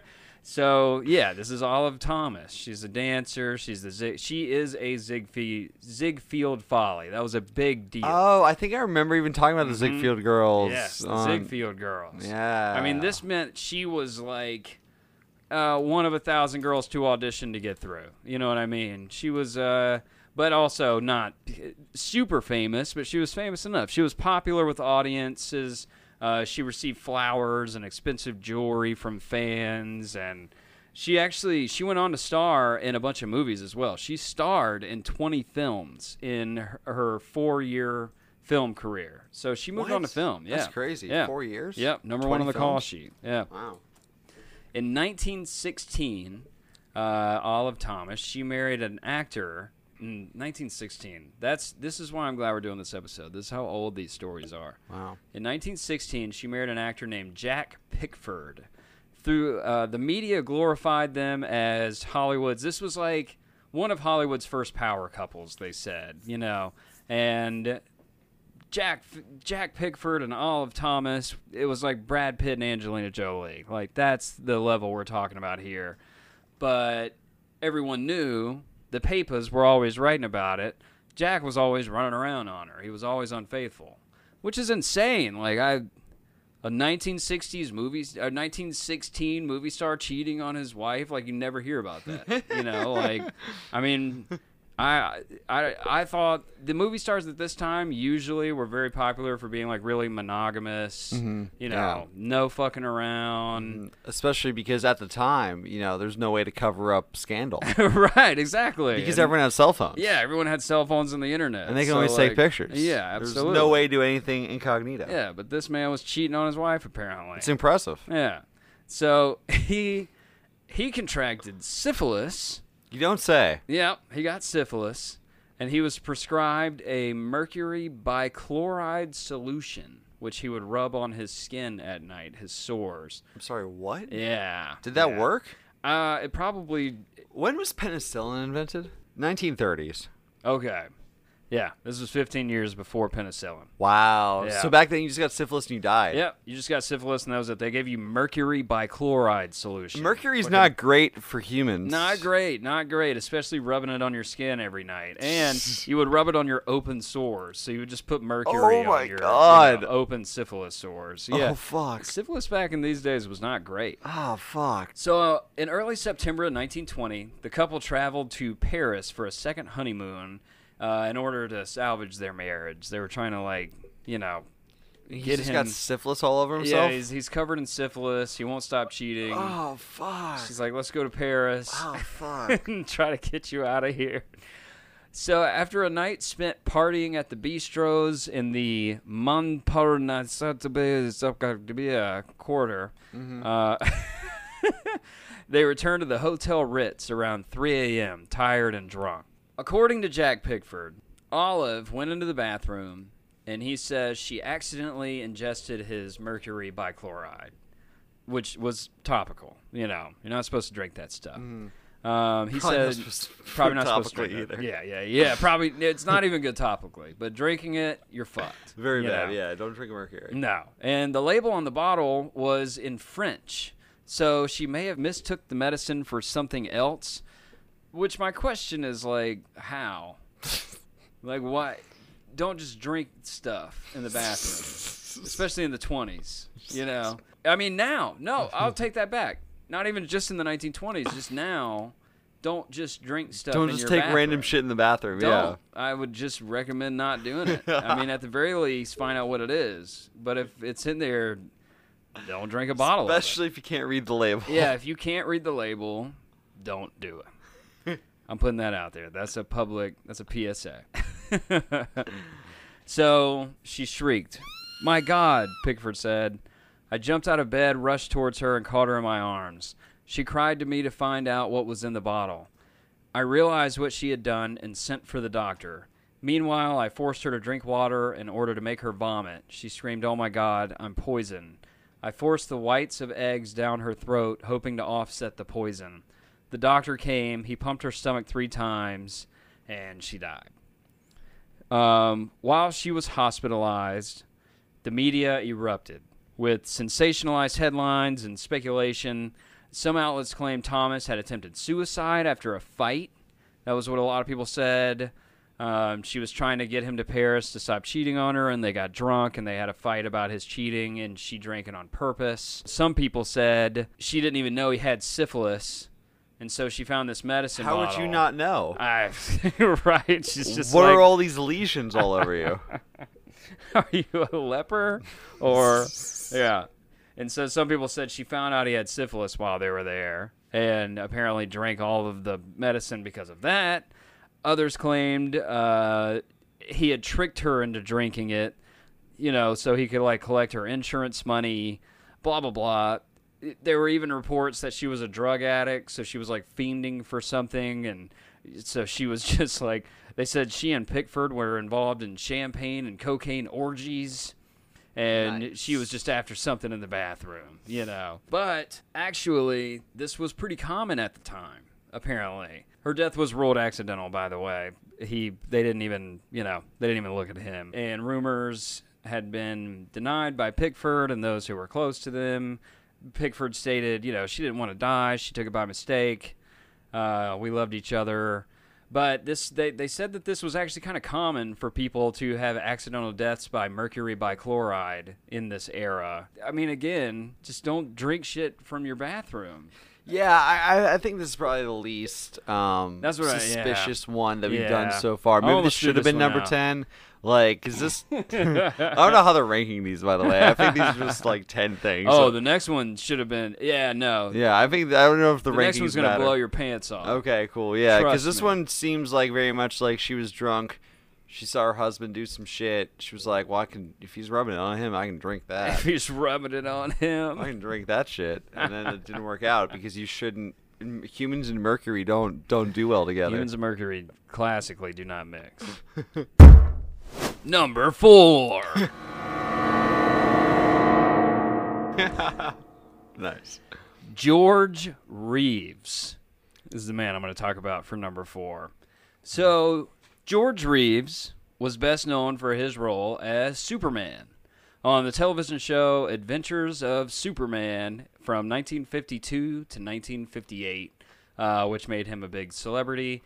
The interesting thing is Christopher Reeves, you know, later on was also Superman and also had a very tragic life. They were not related. Ah, yeah. A lot of people thought that was his son. Not related at all. Um, George Reeves wasn't even his real name. I don't have his real name here, but they weren't related, uh, which makes it, it it developed what was known as like the Superman curse. You know how Spider-Man mm. has the same thing, where like Spider-Man, the plays and the movies are always notoriously cursed. No, what? Oh, yeah, man. The Spider-Man movies? Oh, dude, the Spider-Man What's cursed curse. about the Spider-Man movies? They're cursed to make a billion Every, dollars? Everyone gets hurt. Like, everyone really? dies here. Yeah, man. Tobey Maguire's fine. Oh, my God. The Spider-Man plays. People are getting, like, impaled by shit left and right. What? The Spider-Man movies were... people getting hurt all the time. Oh, yeah. Look at, I've we'll never do, okay. heard of Wow, I've never heard of We'll this, do an yeah. episode on the Spider-Man curse. Okay, then. cool. Yeah, yeah, yeah. That sounds fun. Yeah, because, yeah. I mean, Tobey Maguire's fine. Andrew Garfield's fine. Tom Holland's real fine. Like, you know, they're all doing, they're all caked up. They're all well, good. People thought the same thing about Superman back in the day because they thought it was a Superman curse to play him because of this. Because Christopher Reeves, I don't know if you know, I mean, famously, Christopher Reeves uh, was paralyzed on a... They were taking a cross-country horseback mm-hmm. trip, and he fell off a horse, got kicked or something, wound up paralyzed. Uh, before that, the man who played Superman was George Reeves, the man I'm about to talk about. So he took uh, a lot of roles in movies. He made guest appearances on other shows, but he was always Superman, you know. I mean, mm-hmm. anytime he would show up to an audition or whatever. He kind of got stuck in that role. He was stuck in that role. There's no doubt. After two seasons, he attempted to even quit the show to make his own series, but they offered him so much money he couldn't say no. So he came back, and he ultimately was just stuck in Superman, which is one of those things where a lot of people would say, like, boo-hoo, but it was, it was a real thing. I know? understand that. I mean, on one hand, it's like, you know, woe is me, I'm an actor with, like, a safety net.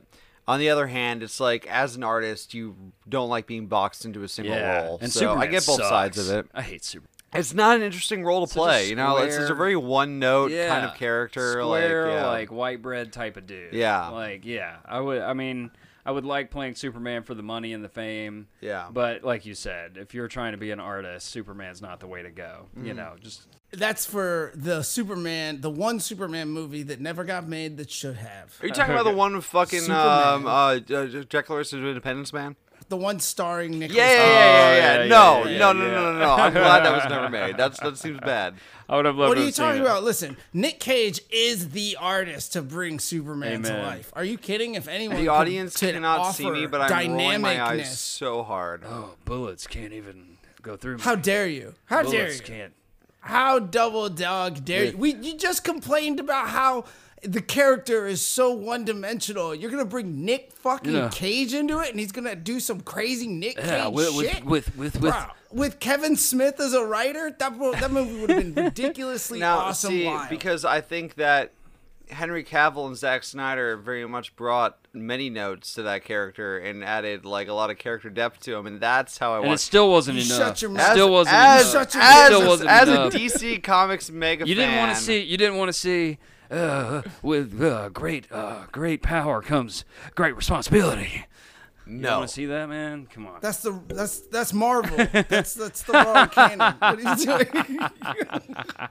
In June of nineteen fifty-nine. Reeves and his fiancée, Lenore Lamont, went out dining with their friend Robert Condon. Robert Condon was another big actor, big T V actor especially. Um, so the three of them, Reeves, Condon, Reeves' wife, uh, Lenore, the three of them returned to Reeves and Lenore's home in Benedict Canyon, and Reeves goes to bed. He's like, I'm tired. Big night. It was fun. I'm drunk. I'm going to bed. So his wife, Uh, there's, I guess there's like a few people who have kind of showed up at the house by now. You know, there's like old school celebrity houses where people were just always there. And Lenore and Robert Condon said, well, that's fine, going to bed. We're going to party down here if that's cool with you. And he's like, yeah, fine, go ahead, party, whatever. You know, I'm just, I'm going to bed. I'm tired. So they did. So Lenore and Condon, they throw this party with uh, their neighbors William Bliss and Carol Van Ronkel.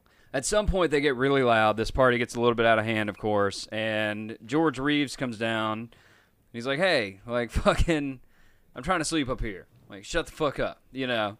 And it's cool. You guys can party. I don't mind. But I'm up here trying to sleep, being way too loud. And they're like, okay, that's cool, man. I'm sorry. I'm sorry. And they said he kind of calmed down, and he actually, like, spent some time partying. He had another drink. He's like, all right, I'm sorry. I'll have another drink. We'll mm-hmm. talk, you know. And he he hangs out with the friends. He's he's just kind of having this drink. He's just chilling. He's like, okay, I'm actually really tired. I'm going back to bed. Goes back to bed. No one knows how long exactly afterwards, but soon after he went to bed, a gunshot was heard from upstairs, from his room. So uh, the neighbor, William Bliss, William ran into the room and found Reeves naked on the bed with a gunshot wound in his temple, in his head. And there was a pistol on the floor looking like it fell out of his hand. It was like this really weird scene. Whoa. And they ruled it a suicide. But, of course, this was, again, you know, all these conflicting stories start coming out, and everybody's screaming about this thing. Um, I mean, it, you know, the only witnesses were inebriated at the time. Some news outlets claimed Lenore was with him in the bedroom when he shot himself and that she'd come downstairs, but that was never confirmed. It was a big, muddy story, you know, basically. And some people say that she came downstairs and said, tell them I was down here. And one article claimed that when Reeves went upstairs, Lenore told her guest, he's probably going to go shoot himself. And when the shot was heard, she said, see, I told you.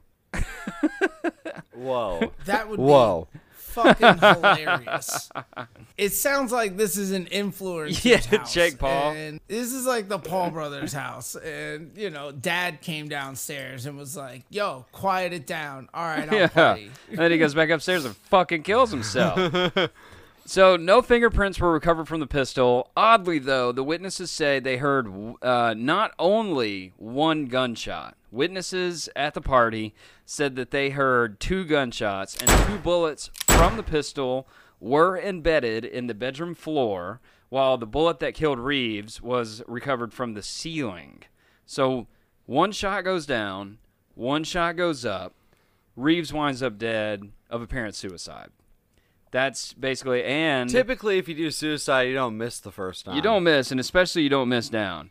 And there were apparently there were unexplained bruises on his face and chest. Who who was him. else? Who else was upstairs with him? So that's the thing. They say Lenore. Lenore says she was downstairs partying, mm-hmm. and some of the guests say she was downstairs partying, but then one of the guests later on says actually she was upstairs.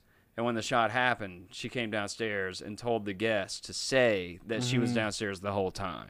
Mm-hmm. So, and there was no one else upstairs? No one. So she definitely killed this man. That's what everyone thinks. Everyone yeah. thinks she killed him.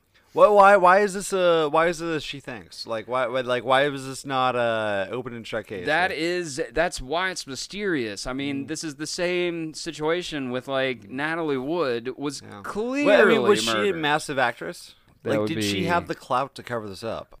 She was a socialite. Oh, my God. This article said she dies drunk in nineteen eighty-nine. So, apparently, she drank herself to death in the eighties. Yeah, no, she absolutely could have murdered him. There is no doubt about it. She was the daughter of Arthur Lemon, a successful Broadway ticket broker. And in her early years, she was known as a party girl member of Cafe Society.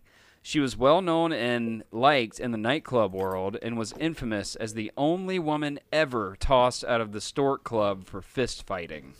So she was a crazy girl. There's no doubt about it. The she, store club. What is the store club? It was club? like an old New York club, and she was the only woman ever to be tossed out of her for fist fighting. Wow. Yeah.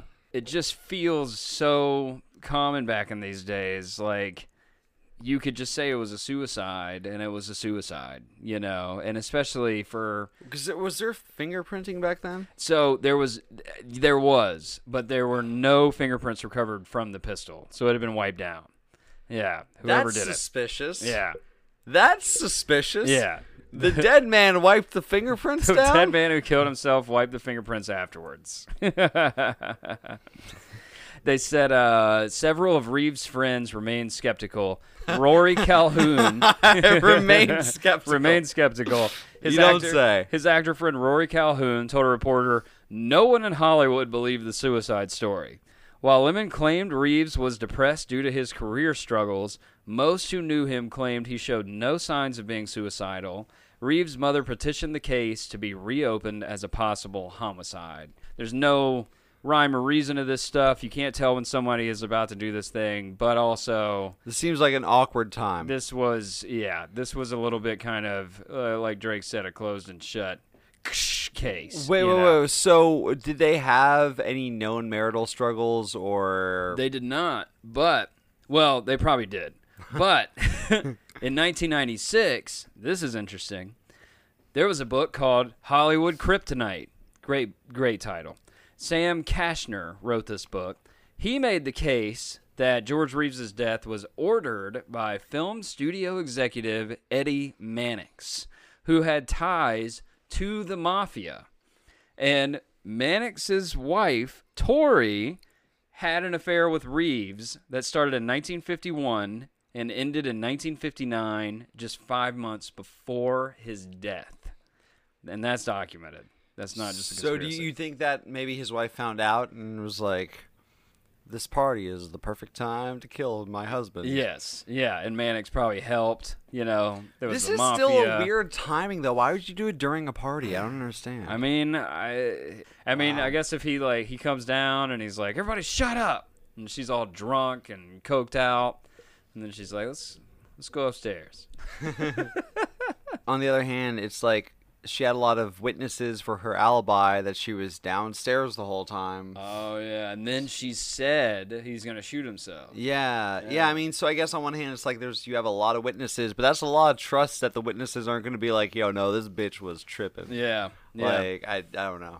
No, I think I think you're onto something, Drake. I think it's like uh, she was the alibi and Eddie just scurried up a water main and climbed yeah. into the yeah, balcony maybe, yeah. and just took care of it. And the whole time she was like get, being able to plant the seed of, oh, he's yeah, going to kill himself. Sure. And then officially, was there was no one else upstairs, like they, but yeah. actually Boom. she was paid off to be like, right. yo, be, our, be the alibi. yeah. That's it. Yep. Case closed. Case closed. We're a regular Scooby-Doo here, boys. We are L A. Noir. We're just doing what L A. Noir should have done. This is the sequel right here. Number three. Thelma Todd. Silent film star Thelma Todd, nicknamed Hot Toddy. She was one where Hot Toddy came from. Uh, she was also nicknamed the Ice Cream Blonde. She appeared in one hundred twenty feature films and shorts.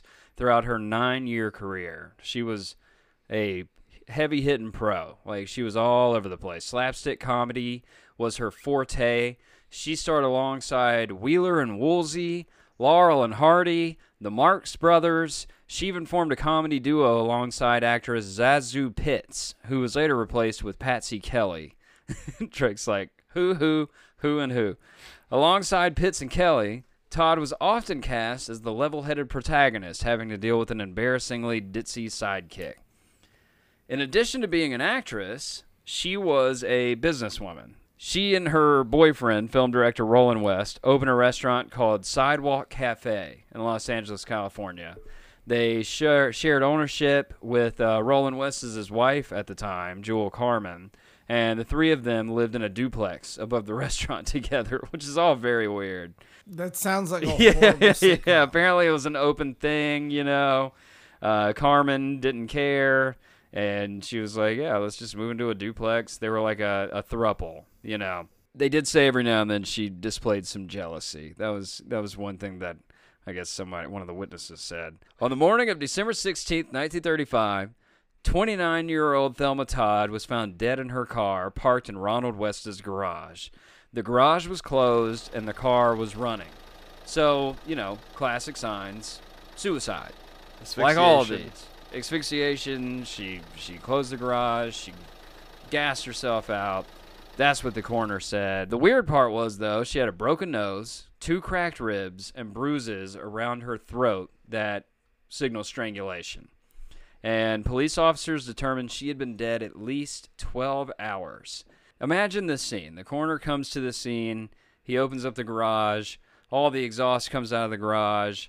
And he goes to the car door. And there's Thelma Todd dead in the driver's seat.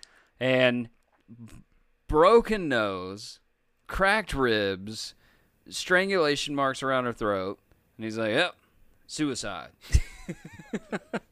You know, it's like... He, you you forgot the part where he removed the belt around yeah, from her yeah. neck that she used to choke right, herself right. out just, from audio. Just like the last guy who put two rounds through his head and then wiped off the gun after, you know, the suicide, just like George Reeves, right. yeah.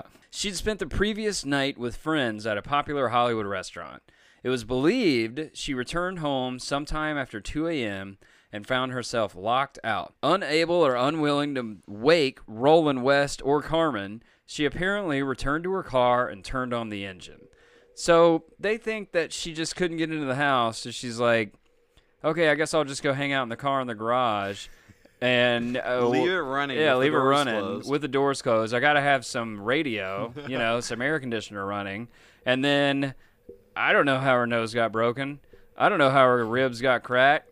I don't know, the bruises around her throat. I guess she walks around like that all day, every day. You know, I, I don't know. I mean, the radio was so loud that it cracked her ribs. You know, I mean, apparently. This is uh, another classic case of this should have been prevented. This was very preventable. Mm-hmm. They said three months prior to her death, two men had been arrested in New York for making threatening phone calls to Todd, demanding ten thousand dollars under penalty of death.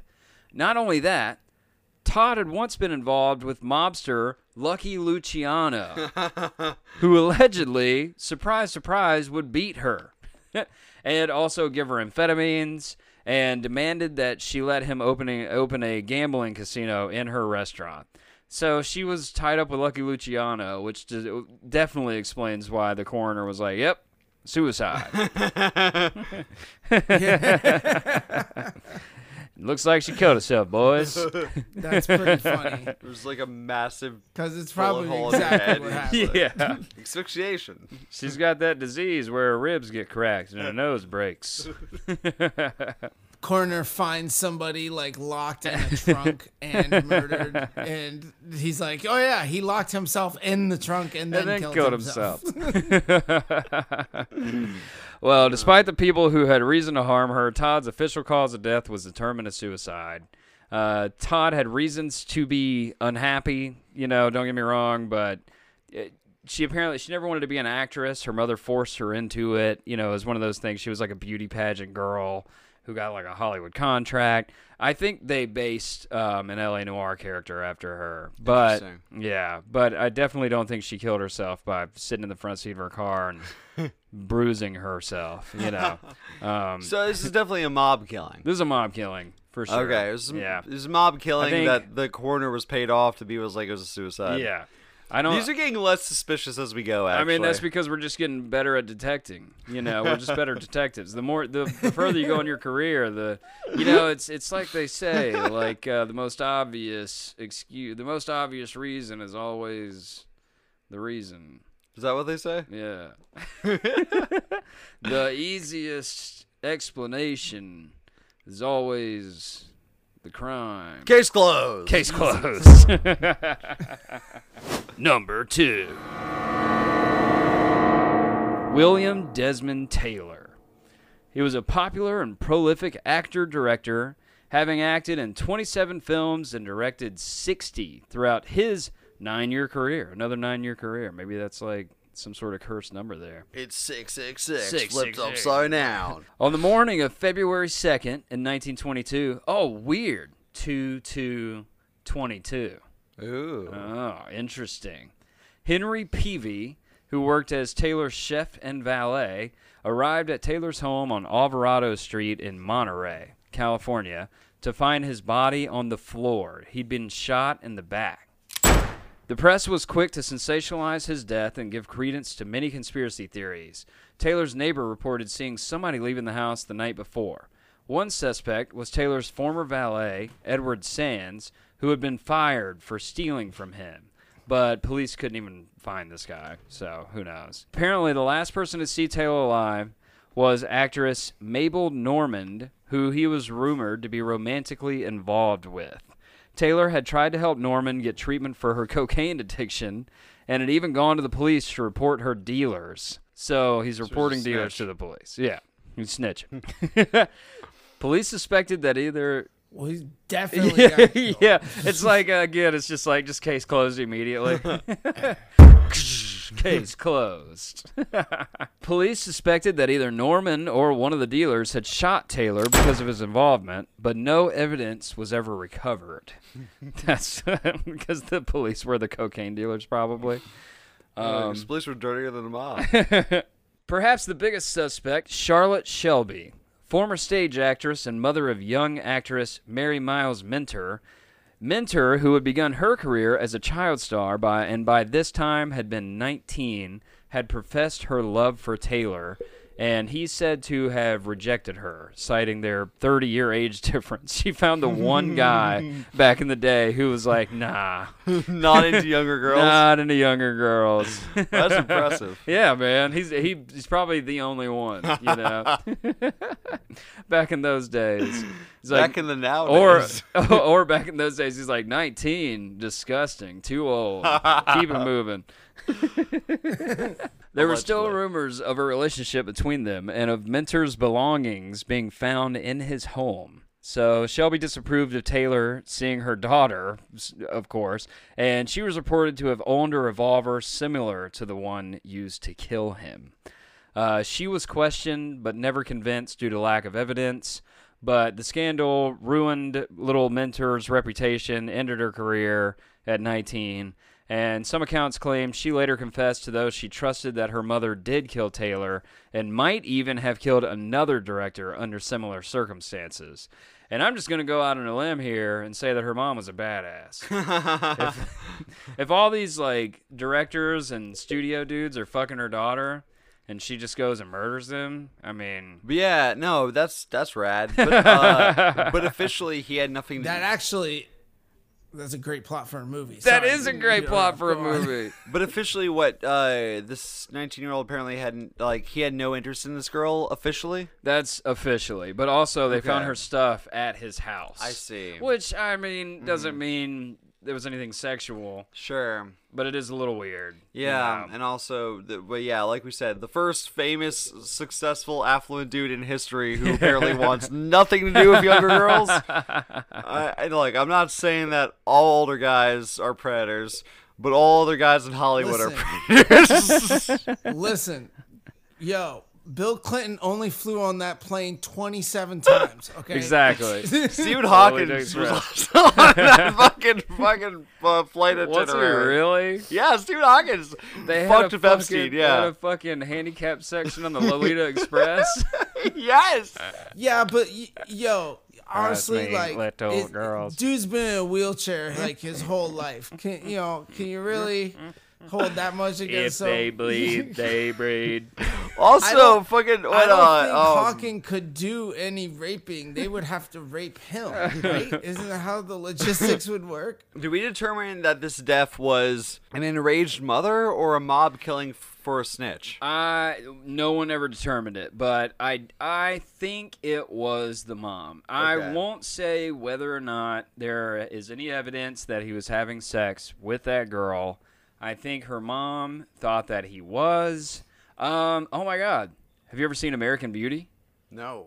You got to see that one. Ah. You remember that, Deb? Of course. Yeah, it was kind of the same situation, except for it wasn't a gay thing. It was a dude on a girl, but Same thing in American Beauty. The neighbor thinks that this guy is fucking his teenage son. And uh, I won't spoil the movie. I mean, I guess. But, I guess I already did. Number one. Freaking home. Marilyn Monroe. Ooh. Marilyn Monroe. I was not aware she died under mysterious circumstances. Oh, my God. This was... I'm not aware of anything about her life other than she was a person. Dev's laughter. Why? Because why would you be? You know, deep, in-depth knowledge of Fatty Arbuckle, but you don't know Marilyn Monroe. I know she dated Kennedy. That's about it. Oh, and she's man. a sex icon, and that's about it. I'll go through this whole thing. Marilyn Monroe, of course, was the iconic sex symbol of the nineteen fifties and early sixties. She rose to fame from a difficult childhood, spent in and out of foster homes and orphanages to become a top-billed actress and fashion model. Uh, behind the scenes, Monroe's life was far less glamorous. She suffered from depression, anxiety. Actually, I'm not going to read all this bullshit. We don't know this for sure. Everyone says this about Marilyn Monroe. I, I'm going to go ahead and I, thank you for this article. I've used it for the whole episode, but I'm going to deviate here. Everyone says that she was this person. Everyone says that she was super depressed, super anxious, super weird girl. And I always have the sneaking suspicion it is just because she was a smart person. She had a high I Q. I really do. I think Marilyn Monroe is actually a genius. Mm-hmm. And I think she would go to a bullshit Hollywood party and another director is talking about his dick. And she would go and, like, hang out in the corner with the dog. And they're all like, oh, she's crazy. And, you know, mm. she's, like, reclusive and shit. You know what I mean? Mm-hmm. I Everyone... paints her she's playing hard to yeah get. she's you know? exactly exactly and she did she had addictions, don't get me wrong, she had addictions just like everyone else. She was on amphetamines, barbiturates, alcohol was her thing. Uh she absolutely did have a problem with showing up to set way fucked up. Like Marilyn Monroe was like half the people in Hollywood. Exactly, like half the people in Hollywood. Like when she was married, she was married to Joe DiMaggio, the baseball player, for a while. And Joe DiMaggio would show up to set and, like, drag her off set because she's so drunk, you know. But also... Was he a baseball player or an actor? He was a baseball player. And okay. he dated her, yeah. It was. Oh, a, but he would show up to her sets. He would show up to like, her sets, and but also he'd beat the shit out of her. Oh, you know? That's not great. Yeah. It, Maybe that's why she did all those drugs. Yeah. Yes, absolutely. That's why she did all those drugs. This is... The That's not great. The mystery surrounding Marilyn's death also, in my opinion, surround her entire life. Like, mm. everyone makes Marilyn Monroe to be a thing that they make her out to be in their own heads, and I don't think anyone ever really knew who this person was. Mm. You know what I mean? Yeah. And I think um, mm. same goes... I mean, same can be said for James Dean a little bit, but Marilyn Monroe especially. You know, mm. didn't James Dean die in a car car crash? James Dean died in a car crash. Yeah. Okay. Yeah, but it, he Is was that the same mysterious? Way. No, oh. no one. He was he he bought a Porsche. It was called a Little Bastard, and it was a race car. Oh, okay. And his manager said, "Please do not buy this car. You're going to kill yourself." And he's like, "Huh, huh, I'm twenty-seven or whatever, and I'm going to buy this car." And he bought a car that was... He was a rebel. He was a rebel. Without, without a cause. cause. No, James Dean died in a car that was, like, made for a racetrack. Okay, so he Paul Walkered himself. He Paul Walkered himself. I yeah. see. That's a disrespectful statement to Paul Walker. Did Paul Walker not also went, kill himself in a fast car? Yeah, he did. A Porsche. Yeah, but Paul Walker was racing a Porsche for charity. Well, at a it track, was at, doing like a promo. It was afterwards, thing, right? though. It was in the neighborhood. It was after the racetrack. He and that uh, driver guy were in a in a neighborhood in the hills, and they were going way too fast. But yeah, it was it was all on a Porsche. Porsche basically is killed two uh, has great killed actors. two great actors, two very handsome, blue-eyed actors have died in the hands of Porsche. Thanks, Porsche. This is my Porsche commercial for film history. One of them got decapitated because it was a convertible. Which one? The rebel. The rebel without a head. Jesus Christ. Man, yeah, no, I, He shouldn't have bought that car. He should not have bought that car. I love fast cars. Which one too. of them? James, both of them. Both of them. But James Dean. At least Paul Walker had experience racing. He like was Paul like Walker, going fast is my whole brand. Yeah, but yeah. Paul Walker wasn't driving when he died. He was oh, teaching the guy to drive. Wait, really? Yeah. Oh Dude, yeah. shit! Maybe you should was, let the guy who drives in movies for a living yeah, drive. Yeah, yeah, yeah, yeah, yeah. And they were on like a neighborhood street. Oh, yeah. what? Yeah. Yeah, yeah, yeah. That's crazy. Hills. Yeah, don't do that. That's not great. Don't yeah. drink the stuff in the bathroom, and don't let. I I don't let people drive me in Porsches. You know, I'm, I'm don't let people here. drive you in Porsches. I'm standing here on Film History. All right, um, all of them. Driven a Porsche before with my dad on the track, and I went, I'm gonna kill myself. yeah, yeah, yeah. Don't give me this. Do not give me this. So when Marilyn Monroe was thirty-six years old. On August fourth, nineteen sixty-two, she was found naked and unresponsive in her bed in her Los Angeles home. Um, her death certificate, I've seen it, by the way. I've seen her death certificate. In person? Yep. Whoa. It's in one of the museums on Hollywood Boulevard. It's like right next to your house. I just doxed you. Is it the Death Museum? Yeah, no, no, no. It's like, no longer there anymore. No, it's in one of the, it's in the um, Max Factor. Ripley's probably? The Max Factor Museum. Oh. Wherever, yeah, it's the like, Hollywood Museum. It's a, it's the a one part right of all those. The one right next to uh, Mel's. Yeah. Yes. Ah. Yeah. Cool. We should Her death certificate. It's actually oh. yeah. it's actually in Mel's. Uh, it framed up on a, uh, like next to a booth. So when you sit down and order pancakes and coffee, you can look at it. Jesus. Next to her corpse. Oh my God. It's frozen in Mel's. Yeah. Her death certificate, which it is weird to read it when you read it, it does it lists it lists probable suicide by barbiturate overdose. But many biographers and journalists have put forth their theories of the truth behind her demise, and I also have. Um, I don't think she killed herself. I'm putting it out there. I don't. I think she was. I I know this sounds. Tinfoil hat, conspiracy theorist, insane. I think she was fucking John F. Kennedy, and I think I don't think John F. Kennedy ordered her murder personally, but someone around him did. And so she died. Um, basically, they said that she had like an enema of barbiturates, and yeah, she was found naked in a bed, having like an enema of barbiturates pumped into her, and that was how they said she went. You know, she had like Doctor Feelgood come over and fucking pump her ass full of stuff. Pretty sure she was not only fucking John F. Kennedy, but she was fucking Bobby too. Yeah, they said Attorney General Robert F. Kennedy, author Frank Capella wrote that Monroe threatened to reveal her affairs with both of them, which, you know, of course would have been very bad. Uh, journalist Anthony Scaduto wrote that Monroe acquired highly confidential government information from both of the Kennedys, Robert and John.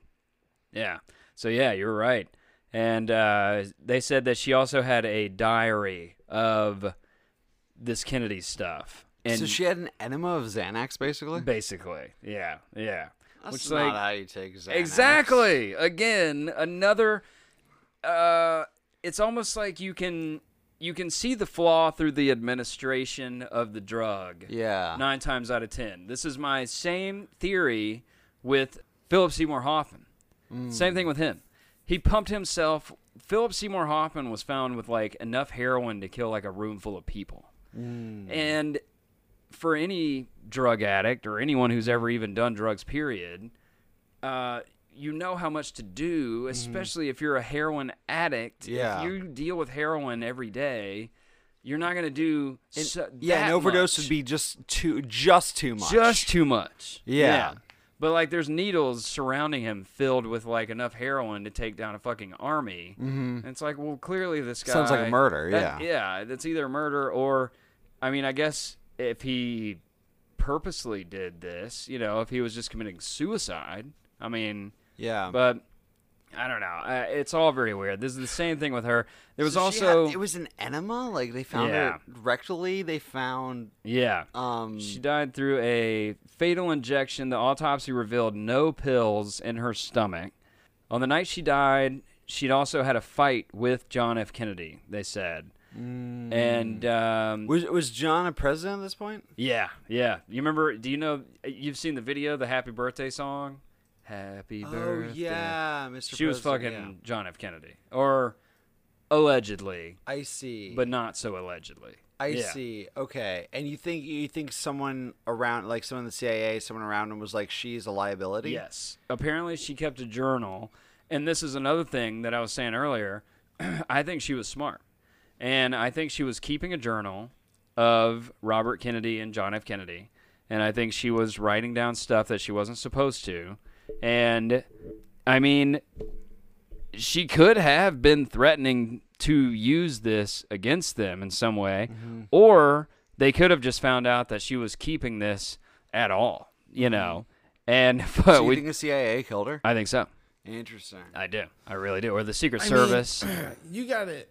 You got to think the F B I. The, this whole era, this was this was nineteen sixty-two.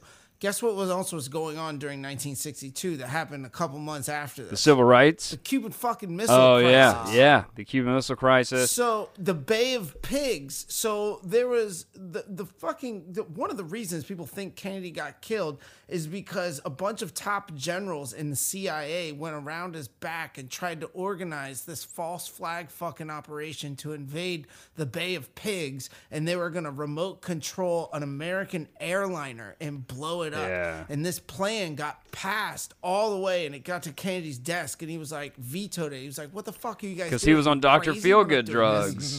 He was on a bunch of injections of multivitamins. Yeah. yeah. He was like, I don't want this. Yes. But I'm sure, like, imagine the brothers, right? You know, Robert and John, they're in these positions of power. They're dealing this delicate chess game during the Cold War with the Russians and Cuba and all this stuff. And the last fucking thing they need is bad fucking press and a way to get impeached and thrown the fuck out of office yeah. by, you know, lying to the American public or having some scandal or something. Yeah. So, you know, Doctor Feelgood. Doctor Feelgood. Go make her feel a little too good. Yes, yeah. No, I absolutely believe that. I mean, look, we're talking about the same time. It's not even, again, it's one of those things where it's not even a conspiracy these days. Martin Luther King Junior was killed by the F B I. Yeah. You know, I mean, uh, George McGovern asked the president, he asked President Lyndon B. Johnson directly if he wanted Martin Luther King taken care of, you know. Mm-hmm. And this was during the time where the F B I, C I A, these uh, semi-quasi-government entities would kill people. I mean, there's... it, it They just would, and I this think that's what happened. This is such a strange method. Would, it's still do, yeah. So just, yeah. This is such a strange method of, of killing someone, though. Like, an, a barbitua enema is yeah. such a weird... Well, she's a drunk, she's a drug addict, you know, people will just think she just killed herself with drugs, yeah. you know.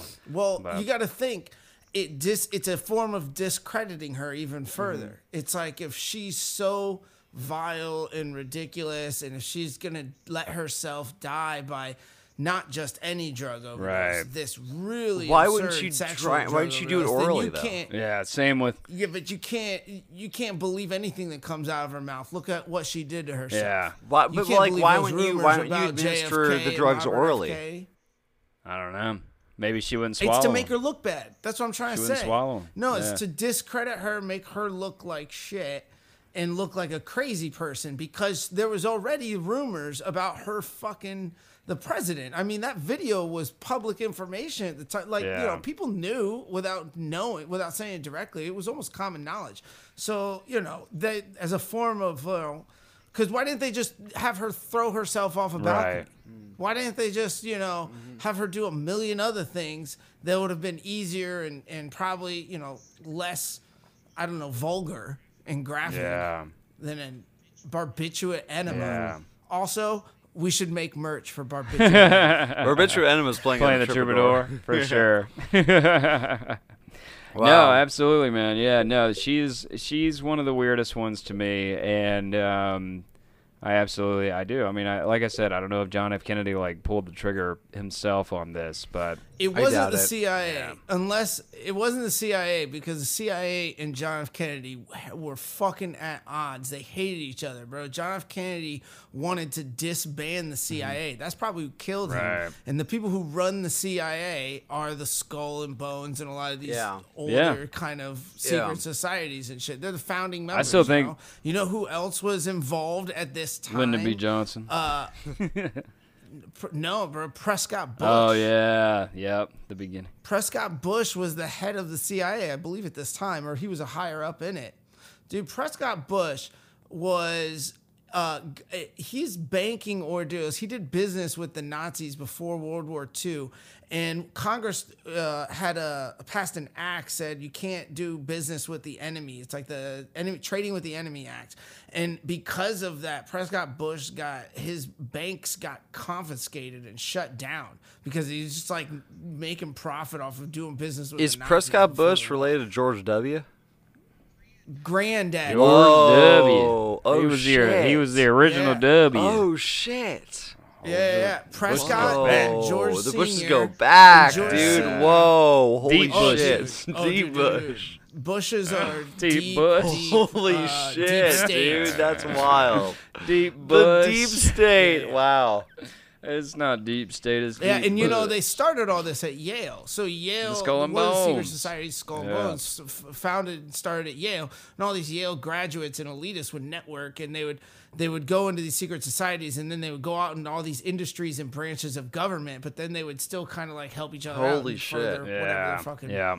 goals are. And that's that's pretty common knowledge, yo. No, a lot of those guys are all, to be in like the Skull and Bones, you also have to be like a Mason. To be in these things, you there's kind of like levels yeah, to it. You gotta so, be a rich kid. You know, this is shit you gotta, that oh, we kind of You gotta it, be deep you know. Bush. You gotta be deep Bush to be in there. Maybe we should stop talking about this. Before, before, We're gonna be deep Bush. Too deep, yeah. They're gonna throw us in a deep, deep Bush, in the bush dude. Nah, man, he's not a war criminal. He's a pimp. Yeah, exactly, exactly. yeah, yeah, yeah. Oh, of course. My God, no, Jesus of Christ. course. Well, that was a chill episode. That was fun. That was a lot of fun. It might be my favorite episode so far. Yeah. If you would like us to resolve cold cases, yeah. let us know. This could be a whole nother podcast. We'll make this a Patreon. Just like solving cases, solving cases, drinking beers, solving cases, taking shots, solving cases, drinking beers, film history. Um, we really got to the bottom of it. We definitely did. I'm glad that we all can, and everyone listening can, and watching can sleep easy tonight, knowing that the we sleuth investigators are yeah. on the case. No, just know that uh, if a celebrity kills you, you're fucked. Nobody's ever going to find out about it. That's the takeaway here. If or you die in Hollywood, no one will ever know why. If you die in Hollywood, it's always going to be mysterious, and that's what we have to say here on. Film history. Well, All we gotta, right. well, we gotta plug our gotta pluggables. Plugs, but. So, Dev, where can they find you? Yeah, yeah, yeah. Uh, you can find me uh, at Sailor underscore Dev, and you can follow in, uh, Abracadabra Films for a bunch of cool shit coming up. And go follow all of our film history social media. Go check us out on YouTube. Check us out Facebook, Twitter, all that jazz.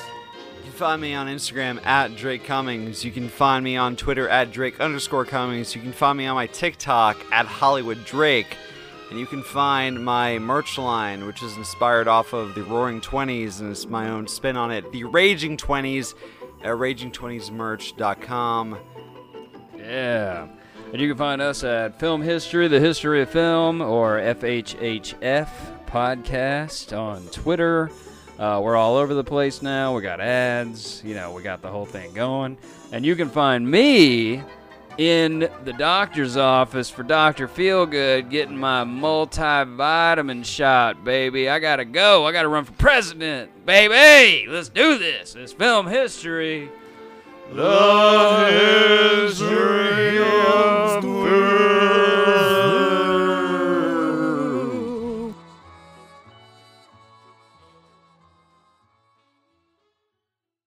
You know what I'm talking about!